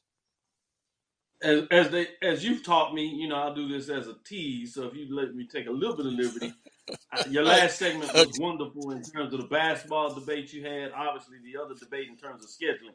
Certainly don't have time to get in that. But in terms of the basketball, since it is um, around that time, and I did make a basketball reference in terms of the backcourt, so I'll tie it all in together. Mm-hmm. But I think you know, on the men's side, it's going to be an interesting basketball tournament for the Southwestern Athletic Conference, and to some degree, even the MEAC, uh, a whole different theater. Uh, but I think the tournament can be six deep in terms of teams that can get in. I think one of the most fascinating questions this uh, today is whether Bethune Cookman will beat FAMU. Shout out to Roy uh, in terms of that home finale, in terms of their seating. If you're FAMU, but in a lot of ways, it could have Prairie View if they don't win against Texas Southern on the outside looking in. Jackson State is in a position where they need to win uh, to guarantee to get in. So you literally could have the two regular season undefeated champions, co-champions, if you would, last year, outside looking in in terms of the top eight tournaments. So it's going to be fascinating. But with that said, to to your question, as you talked about the backcourt, this is what I can say um, that um, I did confirm and know for a fact uh, that the commissioner of the SWAC, Dr. Charles McClelland, spoke to the athletic athletics director of Tennessee State, Dr. Mikki, in terms of what was going on there, right? Uh, and so it was just fascinating when you uh, look at all that. And it was one of those dialogues, if you would, to see if there were mutual interests. You know, did you heard all the paperwork was out there in terms of uh, the Tennessee State football coach Eddie George, and I should say Dr. Mikki Allen, excuse me, there uh, in regards to that. But you know, he's suggesting that the Ohio Valley was a dead conference, that they were ready to look into a, another conference. You had um, the paper article by Dr. Mikki Allen come out uh, that Friday before this announcement a couple of weeks ago regarding that the fact that they were looking at their options and that ultimately his goal was to get the FBS. So in a lot of ways, that's the 10 pound gorilla. I think one of the things that you want to keep a lookout on is the June 30th date. Most mm-hmm. conferences have what they call a July 1st date where uh, new teams or the current teams in the conference are in set for that year. So that June 30th is a significant date. You've heard about teams like Austin Peay leaving to go to the um, Sun. I tease them a lot and call them the Sun Atlantic, but it's the ASUN uh, in terms of their conference there, right? Along with earlier, you heard Eastern Kentucky leaving the Ohio Valley, previous Jacksonville State leaving the Ohio Valley, uh, along with Kennesaw State, who's an all member of the ASUN but was playing football in the Big South, uh, you know, coming in uh, to play down there in that conference. So you have all these teams over here in terms of what that looks like, and you have the shuffling. But the key thing is the money. Nobody really focuses on the money. Most conferences have what you call a exit fee and an interest mm-hmm. fee.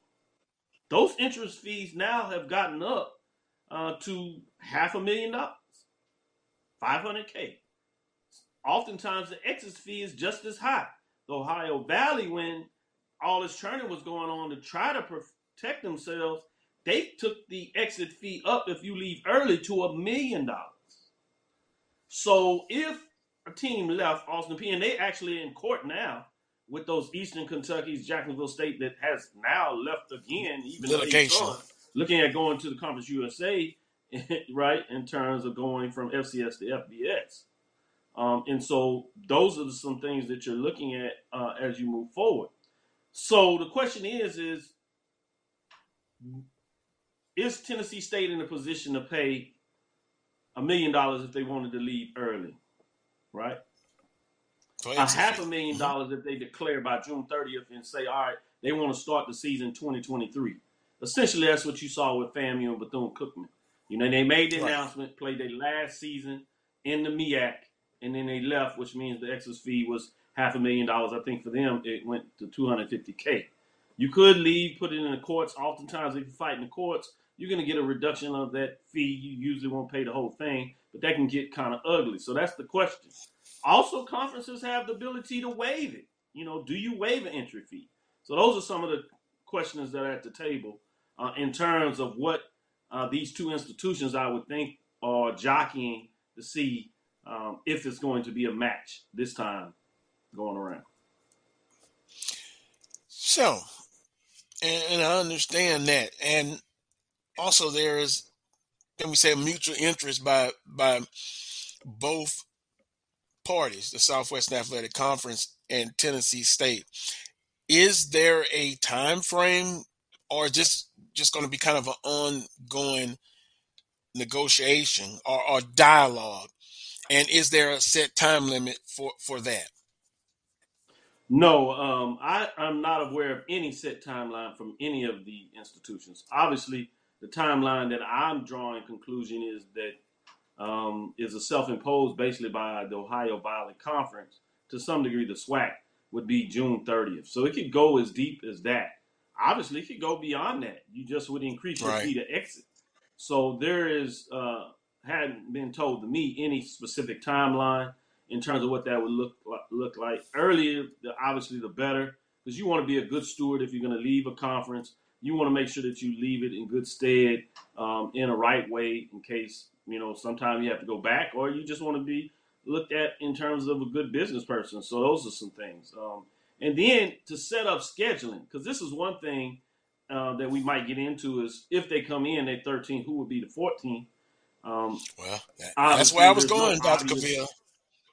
Okay, we'll, we'll, we'll go right there. You know, I think you alluded to it, South Carolina State. They're in the MEAC. So it's my understanding that I've been told that uh, from the Southwestern Athletic Conference, there is no interest in um, obtaining expansion of South Carolina State. Not necessarily because they wouldn't be a good program, but the distance in terms of travel would be extremely difficult. You go from a bus league in terms of most of your games, in terms of your Olympic sports, uh, into a airline league, right, where you have to fly. So that's one thing. Then you have the partnership between the MEAC and the SWAC. Charles has been on right. record of saying that he is in good stewards of that relationship, and he would not want to do anything that would further deteriorate uh, the MEAC. I mean, in fact, even with FAMU and Bethune Cookman, they came at him. And I'm not saying that South Carolina State hasn't made overtures, but that's a different thing. Um, but I think there are other options. And the reason I bring that out, when you talk about Division Two, people will jump out and say, "Hey, that's 1.6 million dollars. Um, you got to move up in terms of the number of sports." Well, let me set some things straight because I know people mm-hmm. come to your show to look to get good information. The the NCAA has a rule for in, uh, Division One programs that you have to have essentially 14 sports at that level, right? In terms of at the uh, Division One level, and it's seven and seven is traditionally what they'll have earmarked for men's and women's sports, or you could do six men and eight women in terms of what that looks like. So, uh, in that regard, let's take a team like Clark Atlanta University, people would look and say they have to add sports. Actually, in terms of what they're doing in women's sports, not to say they might want to play some of the sports that the SWAC has and add bowling or something like that, but they currently have women's basketball, softball, women's tennis, uh, women track and field, right? That's volleyball and cross country. Well, people forget track and field is actually two sports, indoor and outdoor. Yeah. So they're already at seven uh, in terms of their sports alone just for women. They wouldn't even have to add anything there. They could, but they wouldn't have to. Uh, in terms of men's, they have baseball, basketball, cross country, and football. So you have a track coach. You add in men's track. You have outdoor and indoor. You're already at six. So you might add bowling, and you could do six and eight in terms of your sports, or add a third men's sport. So as you can see, it's not unrealistic to make that move. Now, what about the million dollars? Well, part of that is is what if, what what if the SWAC waives the entrance fee because they see there's bigger, bigger benefit to go into 14. They can waive it. That makes it easier in terms of making that money. And there's cases where they have done that before. So you have to be judicial. They have the money games now. What if they played a Clark Atlanta and Alabama A&M part of the SWAC uh, Classic game? You know, that's 400, anywhere from 300K to half a million dollars for playing that game right there. That goes back to them that they could easily play. What if they put them up in over a four or five year period to play in the MEAC SWAC Challenge twice? That's 400, 300, 400,000 dollars right there. So you could get to that 1.6 million really quick, um, just in terms of the creative matching of the revenue sources that already exist in the conference. So those things, whether you're talking about Clark Atlanta University or Tennessee State, if there is truly an interest uh, between those mm-hmm. institutions, it's not hard uh, in terms of getting to that 1.6 million dollars, increasing your athletic fees. It's doable, as they say, and I think sometimes because we see large numbers, and for us, the common person that works all the time, 1.6 million dollars is huge. But if you're at an institution and your overall institutional budget is you know 80 90 100 million dollars you're talking about 10% of the budget it's not that significant if you see the branding framework of moving from Division One, uh, moving from Division Two, excuse me, to Division One, uh, is worth the cost uh, in doing that business. And that and good information, Dr. Cavill. The, the aspect that we don't think about all of, all of the time, you know, as far as also if, if that were were to be the case, let's say that happened, you're, you're in the Atlanta market you know, for as television wise, and then and, and then Nashville. Is this something that, if let's say, if you were a consultant to to the conference, that you you you you would look at, and would any other institutions, well, you know, kind of fit into that narrative? as far as in, in, in, that market, particularly in, in, the Atlanta market.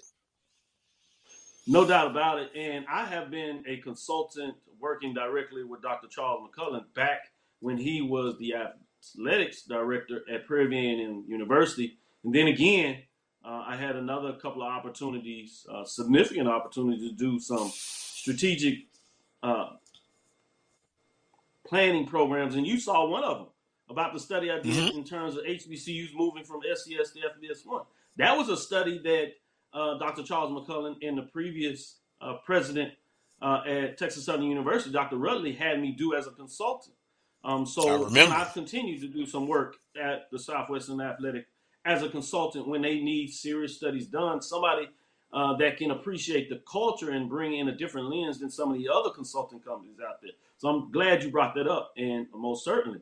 So in terms of your uh, your framing of the marketplace, without a doubt, adding the Nashville market and Atlanta market is significant. And let me tell you why specifically. The ESPN contract is up in about four years. So mm-hmm. there's a couple of things that you want to put in play when you're talking about extending your TV contract. And that is expansion of the conference. You've seen it. You've seen these things with your eyes. You've heard it. SEC, you know, the Big Ten, when they previously expanded, they expanded in new marketplaces so when they come back to the television, and you notice they always do it before they're going to renegotiate a contract. Why? Because right. they know television broadcasts are interested in new household TVs. And obviously, we're not saying that you're at the level of the SEC or at the level of the Big Ten, but you are at a significant level where obviously ABC, ESPN, Walt Disney sees the value in HBCU. So you're trying to make sure when you sit at the table that you get the most value for your buck. And you do that by bringing in significant markets such as uh, Nashville, which is one of the uh, top 50 television markets, Atlanta, one of the top uh, 20 markets. It is the number one radio market for African Americans. That's important to understand when you're trying to negotiate these deals of how you increase your revenue.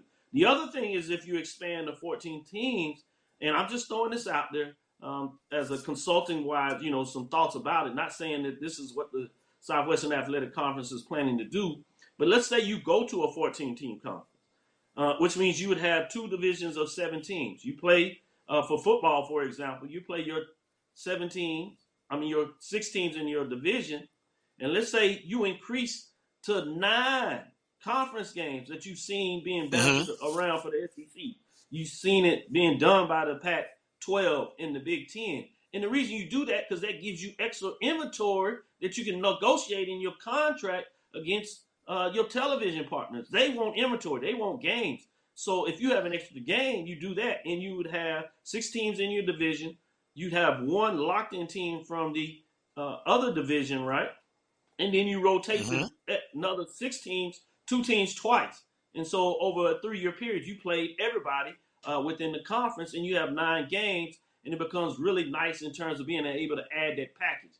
Now, the concern you have at the FCS level is yes, that takes away a potential game, but now they're doing business totally different when you have the ability and they're looking to get away from money games, but they have another avenue to generate equivalent type money in the SWAC Classic. That's why that game was so important when it comes on the table because it puts you in a position, as you talked about earlier, you don't necessarily have to play uh, the FBS money games, especially the super money games in terms of like LSU. Yeah. Yes, 750K is significant, but if you don't have to play that game because you can get 500, 600K somewhere else, uh, do you really want to play it? Maybe once, but you know that's not something that you want to play all the time. Right. So not long term. Right. So mm-hmm. those ways that you look at it and think about it.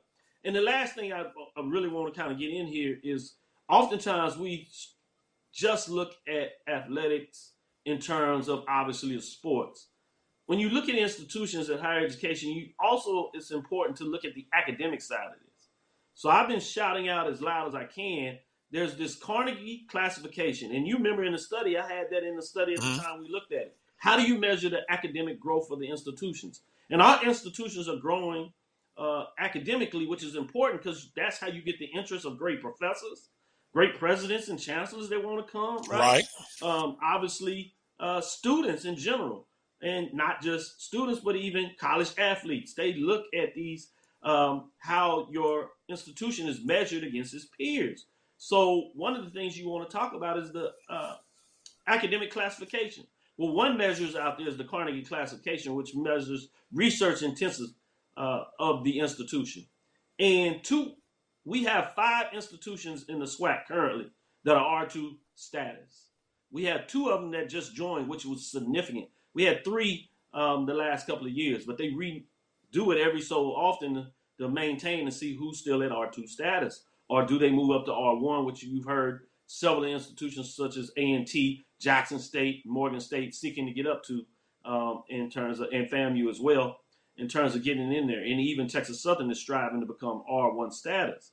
But Southern and Prairie View were classified as R2. The three that existed were Texas Southern, Jackson State, and FAMU. That's five teams.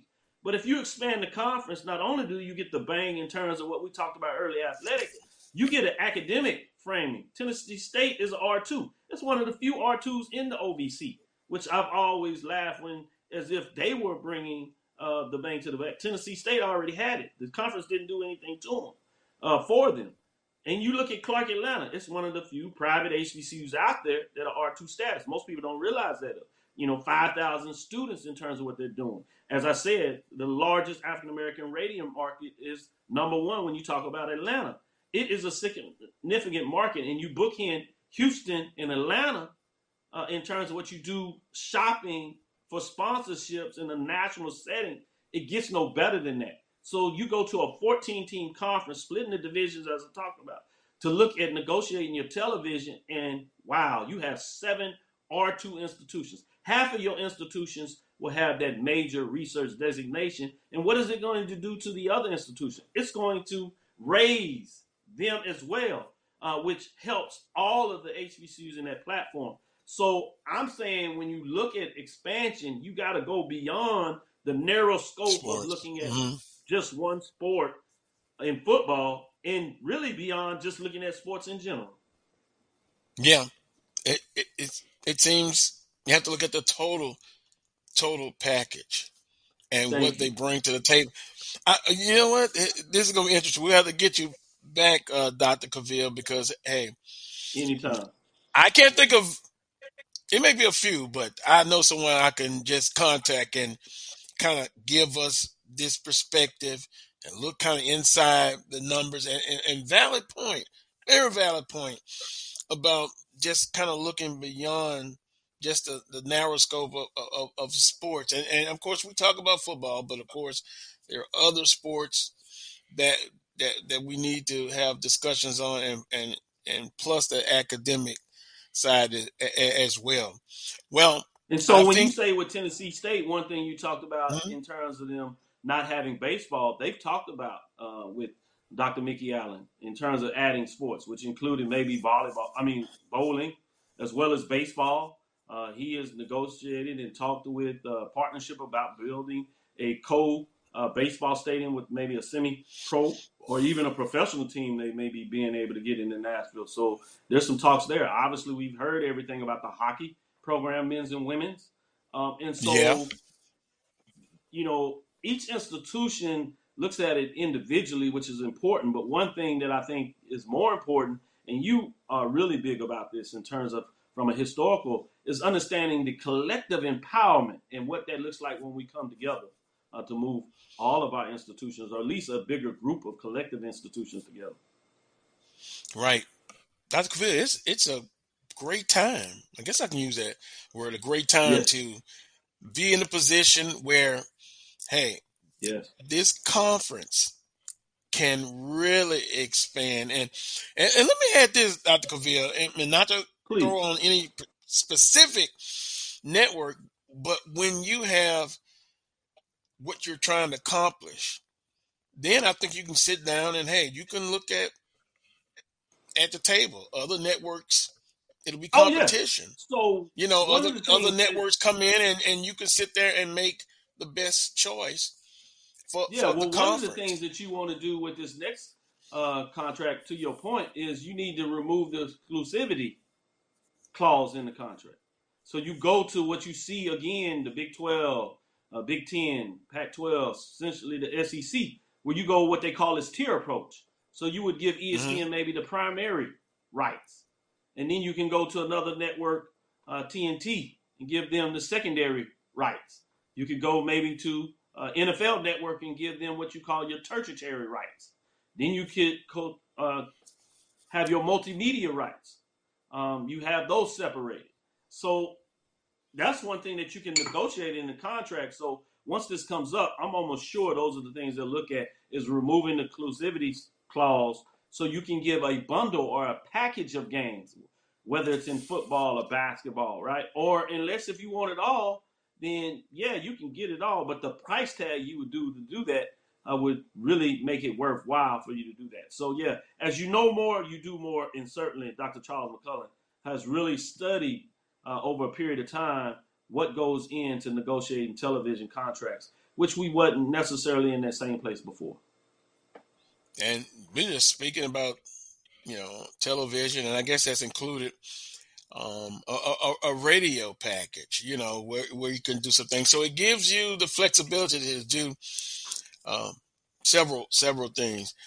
Dr. Cavill, I promise we will get you back and, and more on a regular basis because this kind of information is, is, is what needed uh, to to give out to to to the to the listeners and those who watch. But I appreciate the time. Let's um, agree to do this real soon like within another week or so, if I'll time be, permits I'll be here prepared for it. I look forward to it. I appreciate that. I appreciate you coming on, and look, you and your family, you continue to stay blessed and um, enjoy the rest of your weekend. We'll do it real soon. Same with yours. All Thank right, you. thank you. That was Dr. Kenyatta Cavill of Inside the HBCU Sports Lab. Oh, uh, well, I was going to tell Dr. Cavill, everyone knows it's it's on Tuesdays and Thursdays from 6 p.m. Uh, Central Standard Time right here on the Black College Sports Network. Oh, we got you back, Dr. Cavill. You yes, I'm still here.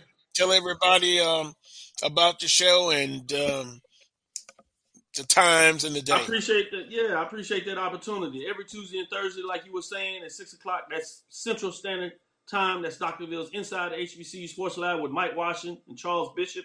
We often have guests, which include uh, Carlos Brown uh, when he has the time. You know, his schedule is busy to the week, so you know he's high maintenance. So it's not because we don't love him. But you gotta understand, we gotta respect his schedule because he's trying to eat like everybody else. But we bring visiting professors on, obviously uh, AD uh, and Brian of the sports wrap part of the BCSN network team, and then we gets outside of that. So when you want to get some great interviews, great insight, really the business side of this academic side of this, if that's what you choose and like, you can catch us every Tuesday and Thursday at 6 o'clock Central Standard Time. Follow me on Twitter, Instagram, uh, and Facebook. That's where I broke it on Twitter. So if you want to get some of that key breaking news, uh, follow me, if you would, on Twitter, Instagram, and Facebook. That's Dr. Kenyatta Cavill. D-R K-E-N-Y-A-T-T-A-C-A-V-I-L. Again, that's D-R K-E-N-Y-A-T-T-A-C-A-V-I-L. Thank you, Carlos. Well, no, I appreciate it, and we'll, you can just stay on. We're we're about to close it up here sure. on the Black College Sports Network. Um, Dr. Cavill's part of the network. Uh, you know, you have all the other shows. So we're we're a team. We're we're trying to build, and um, this is one of the ways to do it. And so I, I appreciate uh, Dr. Cavill, and, and, and with the Carlos Brown Show making the move to the Black College Sports Network. So I, I really appreciate that a, as well. Uh, uh, Dr. Cavill, you're pointing at your head there? I thought for a second. I'm sorry. And um, just a little hint. We always, just a little hint. Yeah, yeah, I, I, I see that. It's, it's, it's blinding. on, on that note, Tennessee State one. oh yeah, you know I got to start building up uh, my wall, my room, my paraphernalia. It, but it, but it, but it, but it's coming. I, I, I've got somebody who is going to give me some insight, whether I like it or not. They're, they're going to give me some insight. But um, I appreciate the time. The Carlos Brown Show right here on the Black College Sports Network every Saturday from 11 a 11 a.m. Central Standard Time to 1 p.m. Central Standard Time. That's 12 noon to 2 p.m. Eastern Standard Time, right here on the Black College Sports Network. One thing, Charles Edmond, Coach Van Pettaway, Roy Emmons, Dr. Kenyatta Cavill for today's show and all of you who watched, participated. Until next Saturday at 11 a.m., as always, peace and God bless.